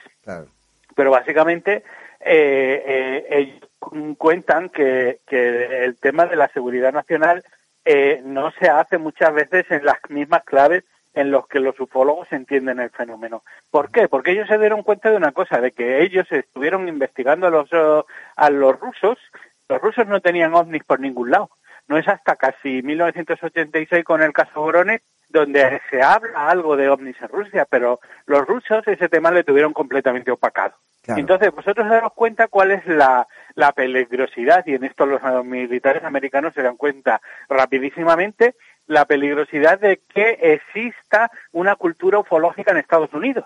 Porque claro, tú piensas, si de pronto todo el mundo viene a visitar a nuestros compañeros del cosmos, lo único que tienes que ponerte es cerca de, de, del Área 51, cerca de Ray Patterson, etcétera, etcétera, y los expertos rusos no tienen que hacer nada, con que sigan los boletines de, igual que ahora hay podcast, con que siguieran los boletines de, de ufólogos de, en Estados Unidos, se iban enterando, ah, pues este prototipo, ah, ah, pues este tipo de cosas, y entonces ellos vieron que había una brecha de, de, información grandísima. Y ese es para la CIA el inicio, lo cual yo no hablo luego, por ejemplo, de si el libro azul es una tapadera o no. Yo creo que eso es una, un debate interesante, pero sinceramente yo estoy con el compañero. Eh, cuando sale Majestic 12, eh, yo creo que hay, hay muchos más fines periodísticos sensacionalistas que una verdadera investigación. Además, por una razón muy curiosa. Piensa en poco cómo pudo ser la cronología. Si parece que el tema ovni eh, nace con Kenneth Arnold en junio del 47, lo de... Lo de lo de Roswell yo creo que ocurre en septiembre, octubre, puede ser, me, si me corregís, pero es julio. poco. Julio, bueno, apenas un mes después. Es un, mes, es un mes de diferencia. Eso es. Y, y en apenas cuantos meses te estamos teniendo un comité que técnicamente tiene un contrato secreto con los extraterrestres para un intercambio de tecnología. A ver, eso del intercambio de tecnología en el 40 podía salir pausible. Yo creo que en 2020 no. O sea, decir que, que ¿por qué vienen los extraterrestres a ofrecer un pacto para estudiar qué? Eso era muy de la, vamos a decir, de, de la, del pensamiento, de la forma de entender el mundo de los años 50. Pero ahora no, ¿crees tú que una civilización que te puede sacar eh, miles de años de evolución te va a ofrecer un pacto aquí de, de de intercambio de qué, qué les podemos ofrecer.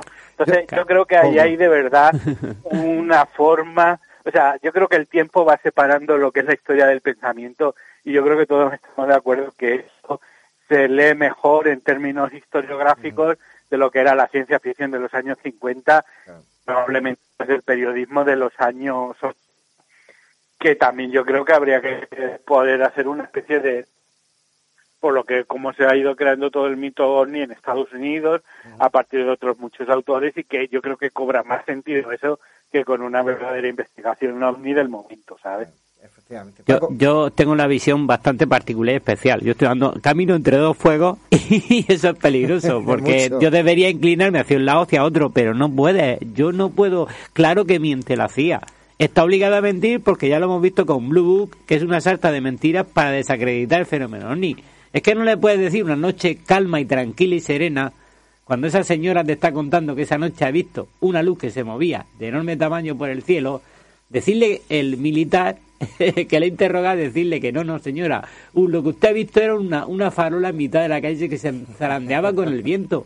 Y ella le decía, no, no, caballero, mire usted, que, la, que no hacía viento, que no hacía aire. Es decir, ese intento por desacreditar, pues claro que lo reconoce la CIA, lo reconoce el Pentágono, hasta que se encuentra con el incidente de Baja California y se encuentran con muchos más incidentes y los pilotos norteamericanos se ven combatiendo contra objetos que todos hemos visto en esos vídeos, donde ya no pueden mentir más y la mentira deja de sostenerse. Lo que sí es verdad es que creo que hay una retroalimentación del fenómeno en los años 80 con del resucitar, el caso Roswell, todos estos nuevos autores de segunda generación que querían resucitar el fenómeno para, no lo sabemos, si generar ingresos, si verdaderamente eh, vendiendo libros documentales o como pasó con el caso de, del, del ovni este, del alienígena este en el quirófano. Ah, es decir, lo de... ¿Qué, a dónde vamos? ¿Hacia dónde caminamos? ¿Es el gobierno verdaderamente con Majestic 12 o la posibilidad de existencia que yo también no lo sostengo porque se cae por su propio pie? Es decir, no hizo falta un... Ya digo que no hizo falta en Majestic 12 porque hay una prueba que demuestra que Eisenhower estaba en un momento dado en un punto que no debería estar del mapa. Yo es que veo cosas muy raras, claro que sí, yo no voy a cuestionar el fenómeno ni, pero sí cuestiono, cuestiono que Estados Unidos es un gigantesco país donde hay millones de cabezas, muchos talentos pensantes, y esos talentos pensantes generan más ideas de las debidas y nos inducen a error. No digo que esto no haya, como decías tú, Salvador, es verdad. En todo, eh, aunque el gobierno me diga que no, aunque falten la mitad de hojas en el expediente Manises, que faltan la mitad de hojas, aunque falten las imágenes de cámara de vídeo del caza de Fernando Cámara, aunque falte mucha información, evidentemente no la pueden pasar por alto. Es una cuestión primero de seguridad aérea, de defensa nacional. Eh, otra cuestión importante es de saber qué demonios son. Premio, premio gordo eh, para quien averigüe de dónde vienen y a dónde van. Eso nadie lo sabe. A mí, que hayan estado, pues bueno, hubo un incidente no hace muchos años que no fue ciencia ficción. Se paró un cacharro de eso encima del Pentágono. la gente, perdona, encima sí, encima del Capitolio. En fin, la gente flipaba. los testigos flipaban, nosotros como escépticos, al otro lado del charco, pues no nos lo terminamos de creer. Eso habrá sido una sobreimpresión de imagen.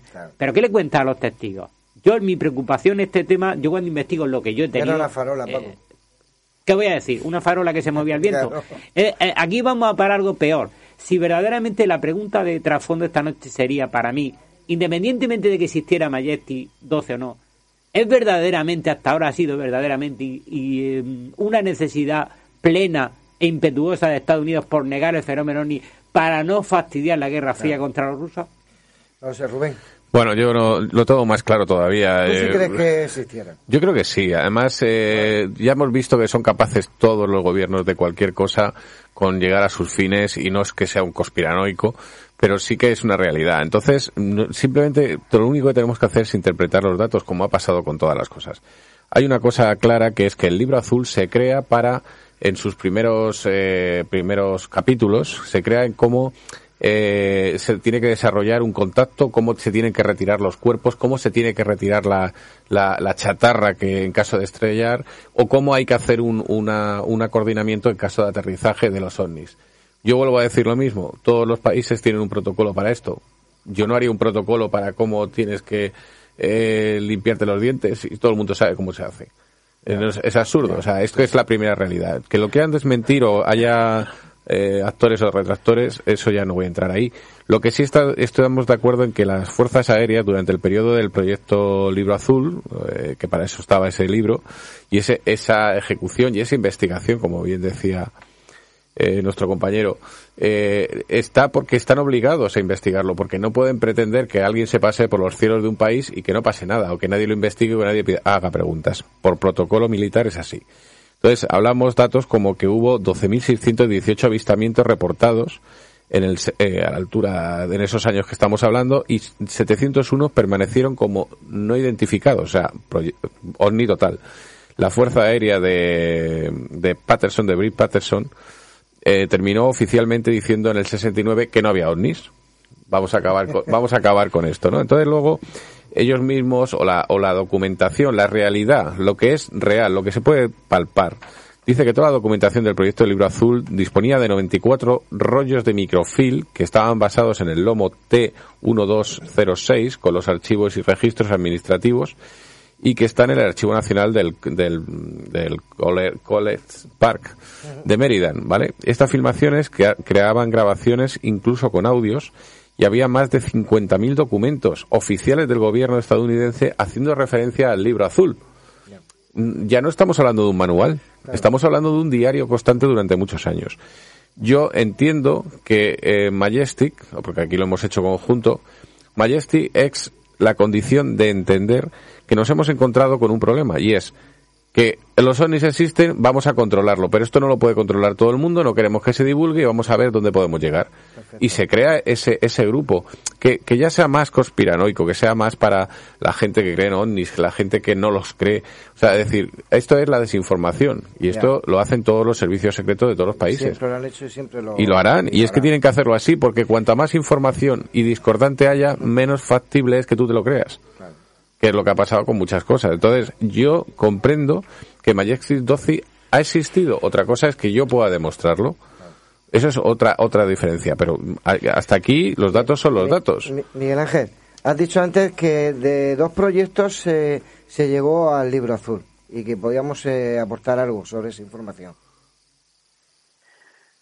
Eh, sí, bueno, lo, yo lo que quiero decir es que no es que el Majestic 12 no pudiera existir, sino que en cierto creo que lo que le delatan son las fechas. Las fechas, sí, Eh, que no hay tiempo material para que se... Claro, para que se es demasiado al principio para que se hiciera una cosa así.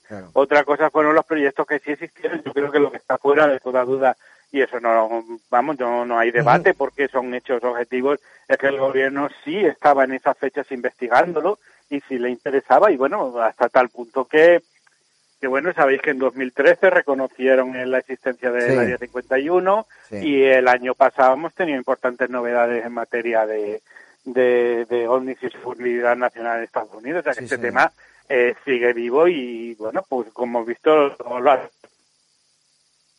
año y menos de un año para pedir más fondos a, a defensa y a ese Claro. tipo de cosas, ¿no? Claro. Lo que sí es que yo creo que vosotros, en general, me ha parecido entender que eh, desinformación gubernamental con la negación.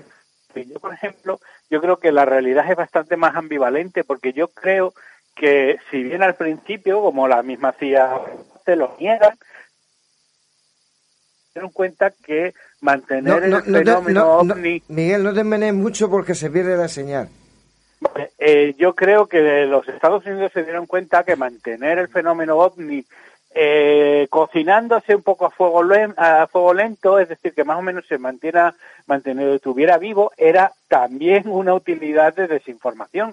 Es decir, eh, claro, nosotros decimos, no, pero el gobierno estadounidense quiere que no lo sepamos, vale, pero le interesa que haya una corriente de ufológica más o menos constante, porque, porque piensa que como pantalla ovni se pueden desacreditar grandes cosas. Tú imagínate que de verdad a ti lo que te pasa con una especie de Rockwell, pero ahí no hay nada extraterrestre, sino que lo que te pasa de verdad es que a ti se te, se te cae allí un B-52 o se te cae algo que realmente es eh, eh, muy incómodo políticamente. En ese momento, eh, que tú tengas una red de ufólogos a los que, pues yo qué sé, cualquier mm, eh, brigada de la Marina que pueda hablar con ellos, que una gabardina estilo hombre de negro y que les pase un informe y que muevan allí el avispero, es el, la mejor estrategia del calamar que se puede hacer.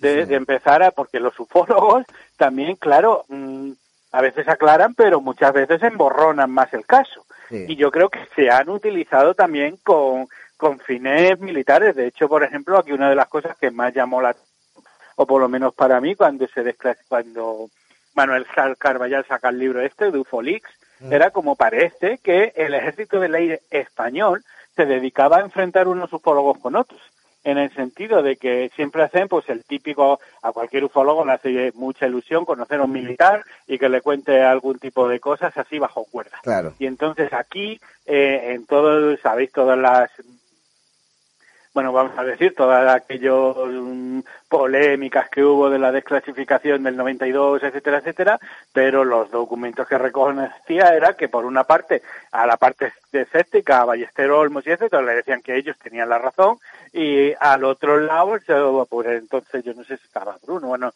no sé quién estaba exactamente del otro lado, les decían que la razón la tenían ellos, y los enfrentaban de tal manera que hubiera siempre ahí una especie de debate. Entonces, claro, esos ufólogos que luego se hacían programas de televisión, que publicaban artículos y tal, y que en privado les habían dado la razón desde el ejército del aire, así nunca de manera oficial, por supuesto, siempre con contactos, pero es una manera estupenda de mantener ahí una polémica que en ocasiones puede luego usar para abrirla y, usarla políticamente o al menos con fines de desinformación sí, es que Miguel Ángel está metido el dedo en la llaga.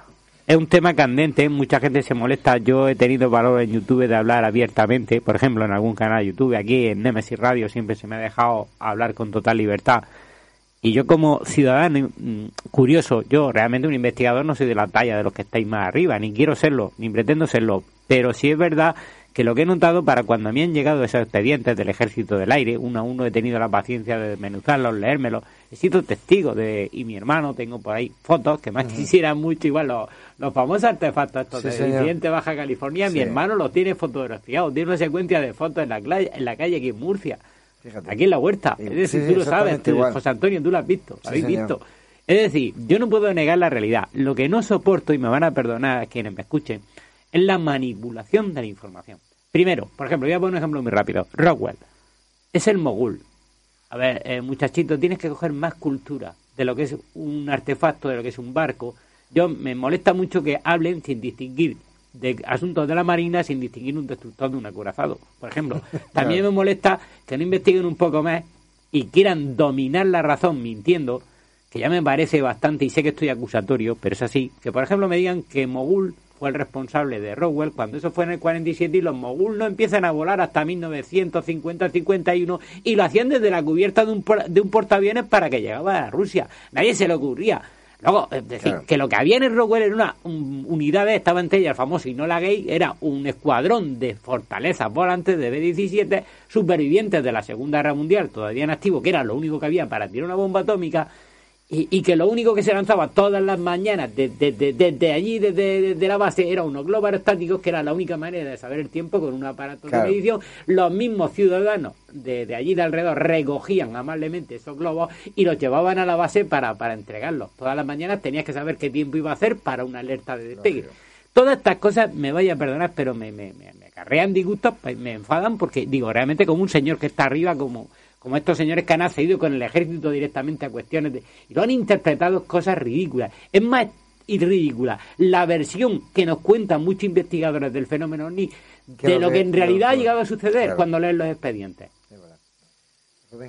Pues yo es que creo que estamos todos en la misma línea correcta. De todas maneras, el, vamos a entrar en los detalles de cuántos avistamientos han podido ver y que los casos de la línea aérea japonesa cuando estaban sobre Alaska que fueron no sé cuántas el vuelo 1628 que, que vieron allí todo lo que pasaba y que eran y que eran platillos volantes y en fin lo que sí está eh, o, o, por lo menos yo sí quiero interpretar es que Majestic 12 tuvo que existir porque el, hay menciones en todos los archivos, de alguna manera hay sellos, pequeños sellos, pequeñas referencias, y luego hay un, a la muerte, ahora no me acuerdo del nombre de este chico, que era un, eh, era uno de los eh, científicos que estaba llevando, el, supuestamente, siempre hablamos de supuestamente, el, caso Majestic 12, entonces, eh, se encuentran que le dan una orden que a su fallecimiento todo lo que tuviera relación con sus operaciones fuera quemado.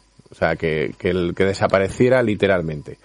Entonces, claro, cuando, si, si tienes una operativa a una escala tan grande que está por encima de todas las, de todos los entes eh, públicos estatales de Estados Unidos, obviamente pueden tener el poder de hacer lo que quieran.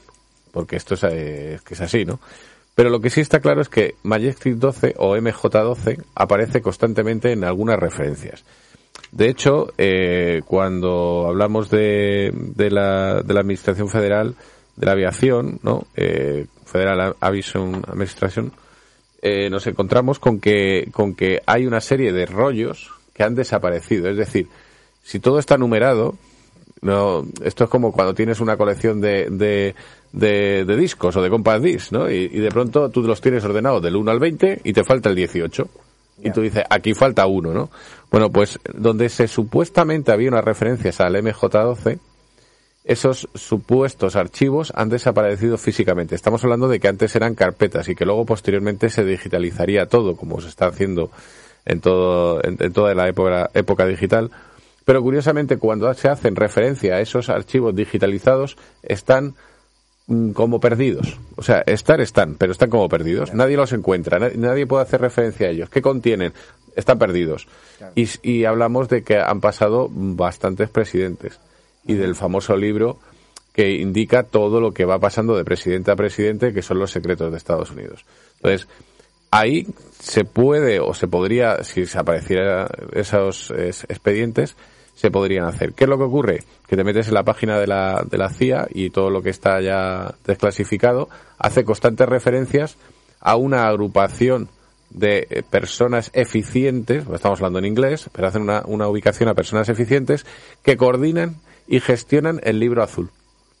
Entonces, el libro azul es un manual para ver cómo se puede recoger todo lo que tenga que ver con ovnis, básicamente. hay, incluso también Black Ball, ¿no? En una página web que, que lo tienes todo, ¿no? Sí, de hecho, mm, yo intenté entrar y me empezó a decir el, el antivirus intento de intento de hackeo, intento de no sé qué, no sé cuánto. Pues es muy fácil ¿eh? entrar y sacar información. Sí, pero pero es que cuando entras también te expones a que te entre. A mí no me ha pasado eso, yo, yo no tengo antivirus. ya, por, eso, porque no tienes antivirus. No te preocupes que no te hace nada, no mueres. Da full no muere, está bien. Y luego y luego los eh, también entré para sacar uno de estos textos y traducirlos eh, para precisamente el programa, entré en la página web de la CIA.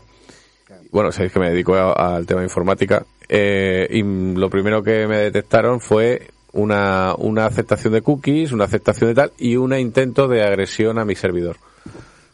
así, para, empezar. Entonces dije, pues que se va a meter en la web de la CIA alguien, yo no, yo no me meto más.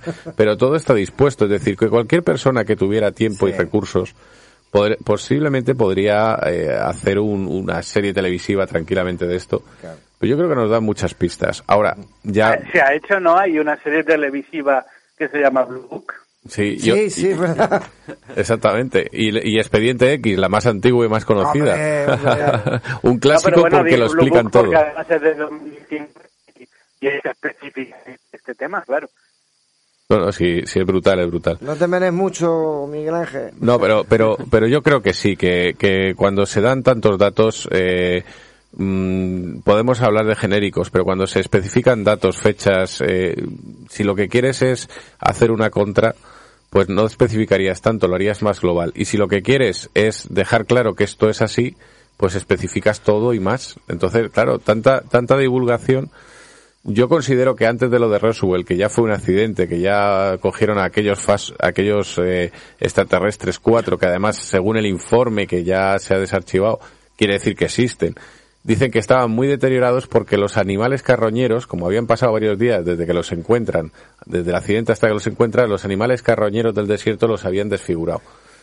Y, sin, em, y sin embargo luego aparecen por ahí vídeos y fotos filtrados y cosas como que parecen personajes eh, bajitos, ¿no? Entonces, eh, mm, yo, un gobierno, si no tiene nada que esconder, eh, bueno, todos los gobiernos tienen que esconder, pero si un gobierno no tiene nada que esconder, con desprestigiarlo, punto. Pero no saca, no filtra, no hace, no. Ya, pero hace mucho juego, como ha dicho Miguel Ángel, de, claro. el mismo follow. Claro. Lo, más impresionante es que te pones a estudiar la, historia de, de, la evolución del ejército estadounidense y ellos nunca, nunca han tenido ningún prototipo que no haya salido a la pública. Al contrario, intentan venderlo promocionándolo, haciéndole publicidad, los, te lo sacan en películas, después lo hemos visto que hasta los más avanzados, sin ningún una cortapisa, y todavía sostenemos la, la curiosa hipótesis contraria a lo que se vamos en el mercado armamentístico de Estados Unidos, es que aparecen aparatos que, que pensamos todavía que tienen que estar escondidos, que lo que estamos viendo dentro de la fenomenología OVNI pertenece a supuestos proyectos que no quieren contarnos, pero es que hace ya más de 40 o 50 años. Es que cuando hablamos de las alas volantes alemanas, no fueron capaces ni de, ni de, ni de copiarlas, las consideraban súper peligrosas porque el fuselaje era de madera y consideraban un, un, suicidio eh, eh, eh, De hecho, probaron algunas, pero rápidamente las dejaron en el suelo porque ellos ya fabricaban en aluminio y cuando vieron la escasez de aluminio de Alemania y que las alas volantes, todas esas naves eran, aeronaves eran, eran en madera, desistieron. Y cuando Kenneth Arnold ve en escuadrilla de formación nueve supuestas alas volantes, que alguien me explique pues, dónde están, dónde están los numerales, dónde están registradas, yo no las he localizado. Por más que busco en, en, informes de la época, no aparece ningún prototipo experimental repetido nueve veces que pertenezca a la serie de tanto Horten, me, da igual el modelo que me digáis. ¿Dónde? ¿Dónde está? Entonces tenemos que encajar esas piezas que faltan en el puzzle para entender qué fue Roswell, qué fue la, visión de Kenneth Arnold y hacia dónde caminó Estados Unidos en ese sentido. Mira, quedan diez minuticos. ¿Quieres aportar alguna cosilla? ¿Alguna cosa importante que tú quieras decirnos? Pues no, no, la verdad que estoy más o menos de acuerdo con todos, ¿no? Que, que el fenómeno ni existe, ocultación tiene que haberla. tiene que haberla, lo que pasa que, que luego hay que saber eh, qué es qué, ¿no? Que yo creo que, que es lo más fundamental. Estaba pensando antes si contaros un chascarrillo pues que me pasó a mí con Fernando Cámara, sabéis que es el, eh, bueno, el, el, piloto español que que persiguió un ovni, ¿no? con su Mirage F1, ese famoso 11 de noviembre de 1979. Yo con, con bueno, pues coincidí con cámara, eh, he coincidido no sé si son dos o tres veces en grabaciones en Cuarto Milenio. y, y él me contó una cosa que puedo contar entre otras cosas porque me dio permiso, lo acabé publicando en el Ojo Crítico, la revista esta de Manuel Carballar, que era que eh, Cámara, muchos años después, estuvo en Estados Unidos y él fue a unos cursos de la DIA. Sabéis que la DIA es como la CIA, pero de defensa, ¿no? Y él, pues estando allí en los cursos y tal, y eso, pero los americanos, pensar lo que es la inteligencia americana, pues todo el que viene le tienen perfectamente eh, eh, identificado, saben quién es, y entonces ellos cuando, bueno, pues cuando él entraron y tal, ellos sabían perfectamente quién era él. Y en una de esas, pues estaban haciendo un curso y vinieron unos oficiales a hablar con él y tal, oye, mira, pues si nos puedes acompañar y le hicieron unas preguntas. Y, y una de las cosas que le preguntaron efectivamente es si él sabía lo que había estado persiguiendo. y, y, entonces él pues, les preguntó a ellos, dice, oye, pues, ah, pero vosotros sabéis, vosotros como, bueno, como puede ser, ¿no? Porque de hecho estuvieron hablando de unos casos y uno de los casos que le comentaron fue, si os sabéis, eh, si os acordáis del famoso ovni de Canarias de 1979 también. Y los americanos, en esa que él les preguntó y dice, ah, no, sabemos. Dice, eso fuimos nosotros, le dijeron, porque era, eh, que eran los famosos misiles Poseidón. Dice, ah, pero, le dijeron, pero lo tuyo no. Dice, y, les pidieron un poco que les preguntaran, bueno, porque que, sabía, que había visto, que tal. Bueno, pues una conversación un poco informal, y, pero para mí revela un caso dato, un para mí revela eh, este dato, que ya te digo que no deja ser de un chascarrillo y que lo puedo contar el propio cámara en su día me dio permiso e incluso lo publiqué, pero dos cosas muy brutales. Primero, el conocimiento en determinados estamentos de, los grandes casos, de mira, este tío el que fue que el que persiguió un ovni en el 79 y yo creo que esta visita es del orden, ahora me falla la fecha, pero yo creo que final de los 80, principios de los 90, pudo ser el, viaje de, cámara, 92 quizás, no lo no recuerdo los datos. Y luego, como otros casos que oficialmente se ha escrito muchísima literatura sobre ellos, el misil de Arias, lo tenían perfectamente identificado porque palabras textuales, sí, eso fuimos nosotros. Y eso fue lo que me contó cámara. y yo creo que realmente, pues, no sé, como digo, aquí el tema interesa mucho, pero que al otro lado yo creo que también hay grandes conocedores. Mm, no digo de, del tema extraterrestre, no lo sé, pero a nivel ufológico creo que hay en algún momento, en algún sitio, hay militares que eh, desde luego tampoco, o sea, ya también creo que son grandes expertos. ¿eh?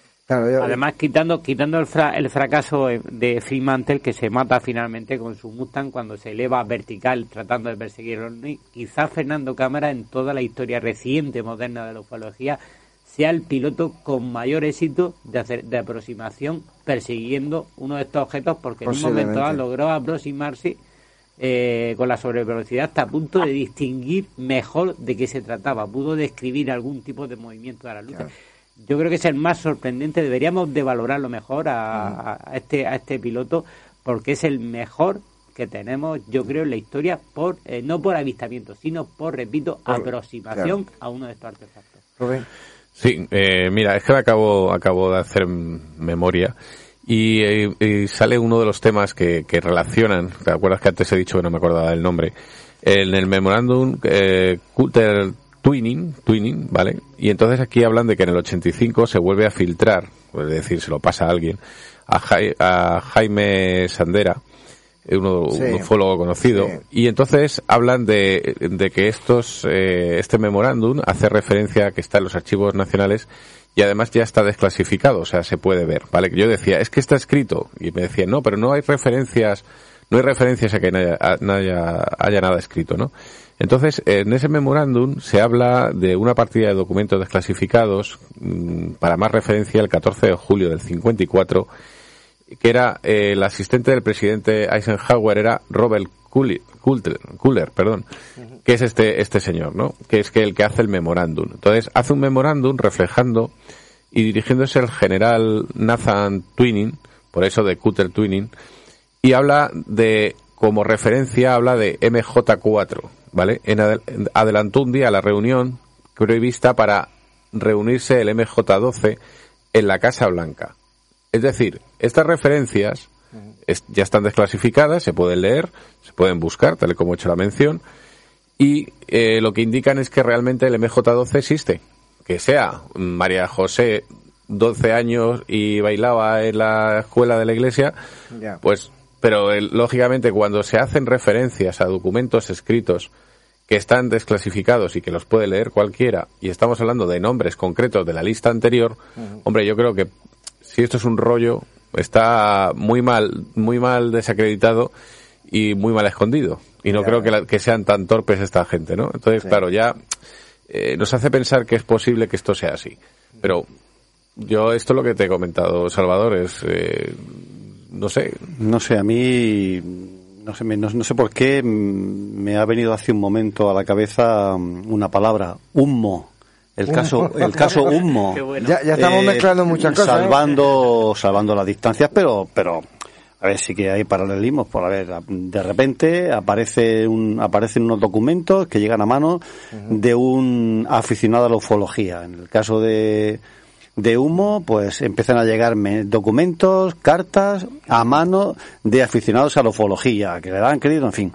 Eh, mm, tenemos muchas ganas de creernos las cosas. Yo creo que en esto habría que llevar mucho cuidado. Entonces, bueno, ese comité secreto de militares y de destacados científicos que estarían ya eh, mm, negociando o estarían en contacto con los con los extraterrestres para obtener información científica y tecnológica a cambio de dejarles a ellos que hagan todas las pruebas biológicas con los humanos que quieran, como si ellos tuvieran que pedir permiso para hacer las pruebas biológicas que, que, que se les ocurra. O sea, es que eh, yo creo que eso es ciencia ficción. Tiene sentido lo, lo, del libro azul, porque lógicamente un gobierno tiene que investigar qué es lo que pasa en su cielo, lógicamente, pero más allá ya me parece a mí que, no, no, no. Eso, eso es algo raro. Yo coincido incluso con Javier Sierra, en el sentido de una de las líneas de hipótesis que trabaja Sierra es que puede haber una influencia de los soviéticos en la época a través de esas misteriosas llamadas de línea telefónica, incluso podría estar el KGB detrás para influir sobre el pensamiento, algún tipo de experimento. Paco, ¿estaba ya, ¿estaba ya Putin por entonces? No, habían otros que, que, algún día la historia jugará. desinformación, desinformación. Miguel, para terminar, me quedan dos minutos. ¿Alguna cosilla que quieras apuntar? Pues no, nada, que, que asistir al debate y, y es un placer muy grande realmente. Pues nada, hombre, el, el, placer siempre es nuestro de que estés aquí con nosotros y aportando tu granito de arena que es muy importante para nosotros. Sí, sí, además yo doy fe, ¿eh? que me dice, ya Miguel Ángel, a ver si se quiere poner. Claro que sí. Lo que sí, si alguna vez por lo que sea repetimos, igual voy a decir que me llaméis por datos y no por móvil porque parece que, que hay un poco de, problemas con la línea y, os pido perdón por ello. Va, no pasa nada. donde vivo pues no parece que, no termine de funcionar. Claro, que vive en un sitio fantástico pero tiene la señal un poco floja. Eso, es, me escondo de, de Google Maps y de la CIA y es lo que tiene. Perfecto. Bueno, pues gracias por, por, por, estar con nosotros esta noche. Yo creo que el tema, sigo diciendo como siempre, además eh, Antonio piensa también como yo, que, que bueno, que los gobiernos tienen siempre que esconder. Y, y, cuando esconden eh, los, y, echan contrainformación para algo tan evidente como la ufología. Es decir, yo llevo muchísimos años en la astronomía y sé que algo, algo hay por ahí fuera. Que no lo puedo explicar todo, sí, pero la verdad que, que esos objetos voladores no identificados, algunos es posible que no sean de aquí. Eh, ya, eh, estoy escuchando la música. A ver, dale, dale, dale. Ahí está, qué bonita. ¿Lo tienes? Sí. Vale pues ya sabéis, tenemos la música. Gracias a todos por habernos acompañado esta noche. Paco Torres, Rubén Cerezo, Salvador Sandoval, Miguel Ángel Ruiz, que lo tenemos al otro lado del teléfono. La verdad que ha sido un rato muy ameno, que es lo que nosotros y, bastante didáctico. Así que José Antonio, dale que nos vamos. Pues toda la información del programa la podéis seguir por nuestro Facebook, Nemesis Radio. Tenemos un Twitter, arroba Nemesis Radio 1, y tenemos un email, nemesisradiomurcia arroba gmail.com, y un canal en YouTube, Nemesis Radio en todas nuestras vías de contacto, pues podéis dejarnos vuestros mensajes con cualquier cosa que queráis contarnos.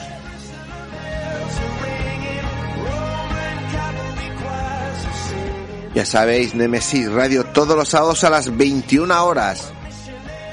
En Más Música Radio 96.9 de la FM en Murcia. Por internet a través de nuestra web www.masmusicaradio.com y en nuestros podcasts, pues ya sabéis, siempre que queráis, entráis y escuchéis el programa que que José Antonio ya son unos cuantos, ¿eh? Sí, sí, Con este, ¿cuánto? No lo sé, más 298, a dos de los ay, 300. Ay, ay, qué poquito. Y como no perdemos las buenas costumbres, para esos objetos voladores no identificados que por ahí arriba, no olvidéis que nuestras voces viajan ya por el universo.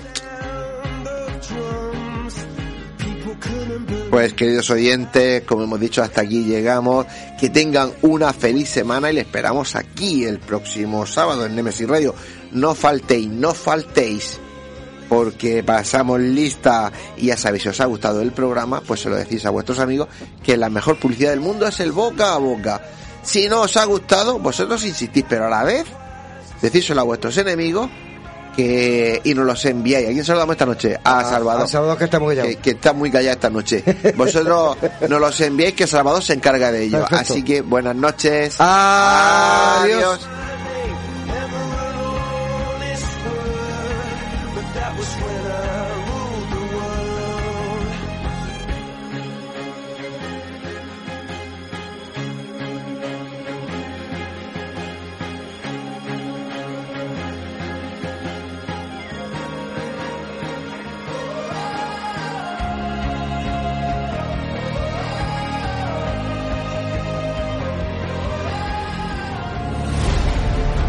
¿Estamos solos en el universo?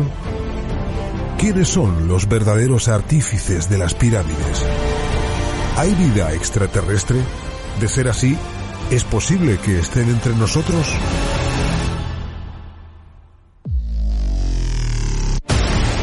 Psicofonías. Ouija. ¿Nos hablan los muertos? Némesis Radio. Viajando a lo desconocido sobrepasando el horizonte de las conciencias. Programa escrito, dirigido y presentado por Antonio Pérez y José Antonio Martínez. Todos los sábados a las 21 horas en Más Música Radio, 96.9 FM y másmusicaradio.com.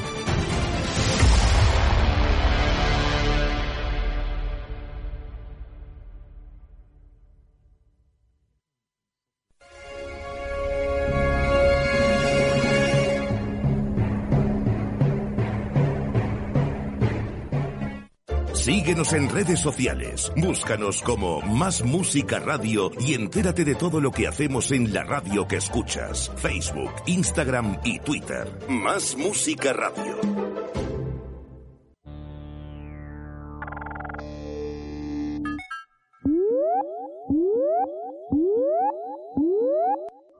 Séptimo Congreso Más Allá, 30 de abril y 1 de mayo en el Teatro Circo de Murcia, con Miguel Blanco, Jesús Callejo, Juan José Revenga, Victoria Braojos, Miguel Pedrero, Fernando López Celoso, Paula Guía, Juan Gómez, Pedro Amorós, con la emisión en directo del programa El Colegio Invisible y un homenaje al doctor Fernando Jiménez Celoso, con la colaboración de la Concejalía de Cultura del Ayuntamiento de Murcia. Los beneficios de este congreso serán para ASIDO, Asociación para Personas con Síndrome de Down. Más información en www.congresomasallá.com. Fotos Orión. Hay momentos importantes en tu vida que no puedes dejar pasar. Inmortaliza tu evento en fotografía y vídeo con Fotos Orión. Porque las cosas especiales solo ocurren una vez Fotos Orión, profesionalidad y confianza. Calle La Gloria, número 32, frente a Antiguo Tornel, La Alberca, Murcia. Teléfono 868 94 30 13. Atraviesa por tu cuenta y riesgo la puerta cerrada que te lleva hacia un mundo oculto. ¿Quieres que investiguemos tu caso? Contacta con nosotros a través de nuestras vías de comunicación. Facebook, GOIS, Grupo Operativo de Investigación Sobrenatural. Canal de YouTube, GOIS Investigación. Deja tu visita y suscríbete. Para más información, escribe nuestro correo goisinvestigación.gmail.com ¿A qué esperas? Adéntrate.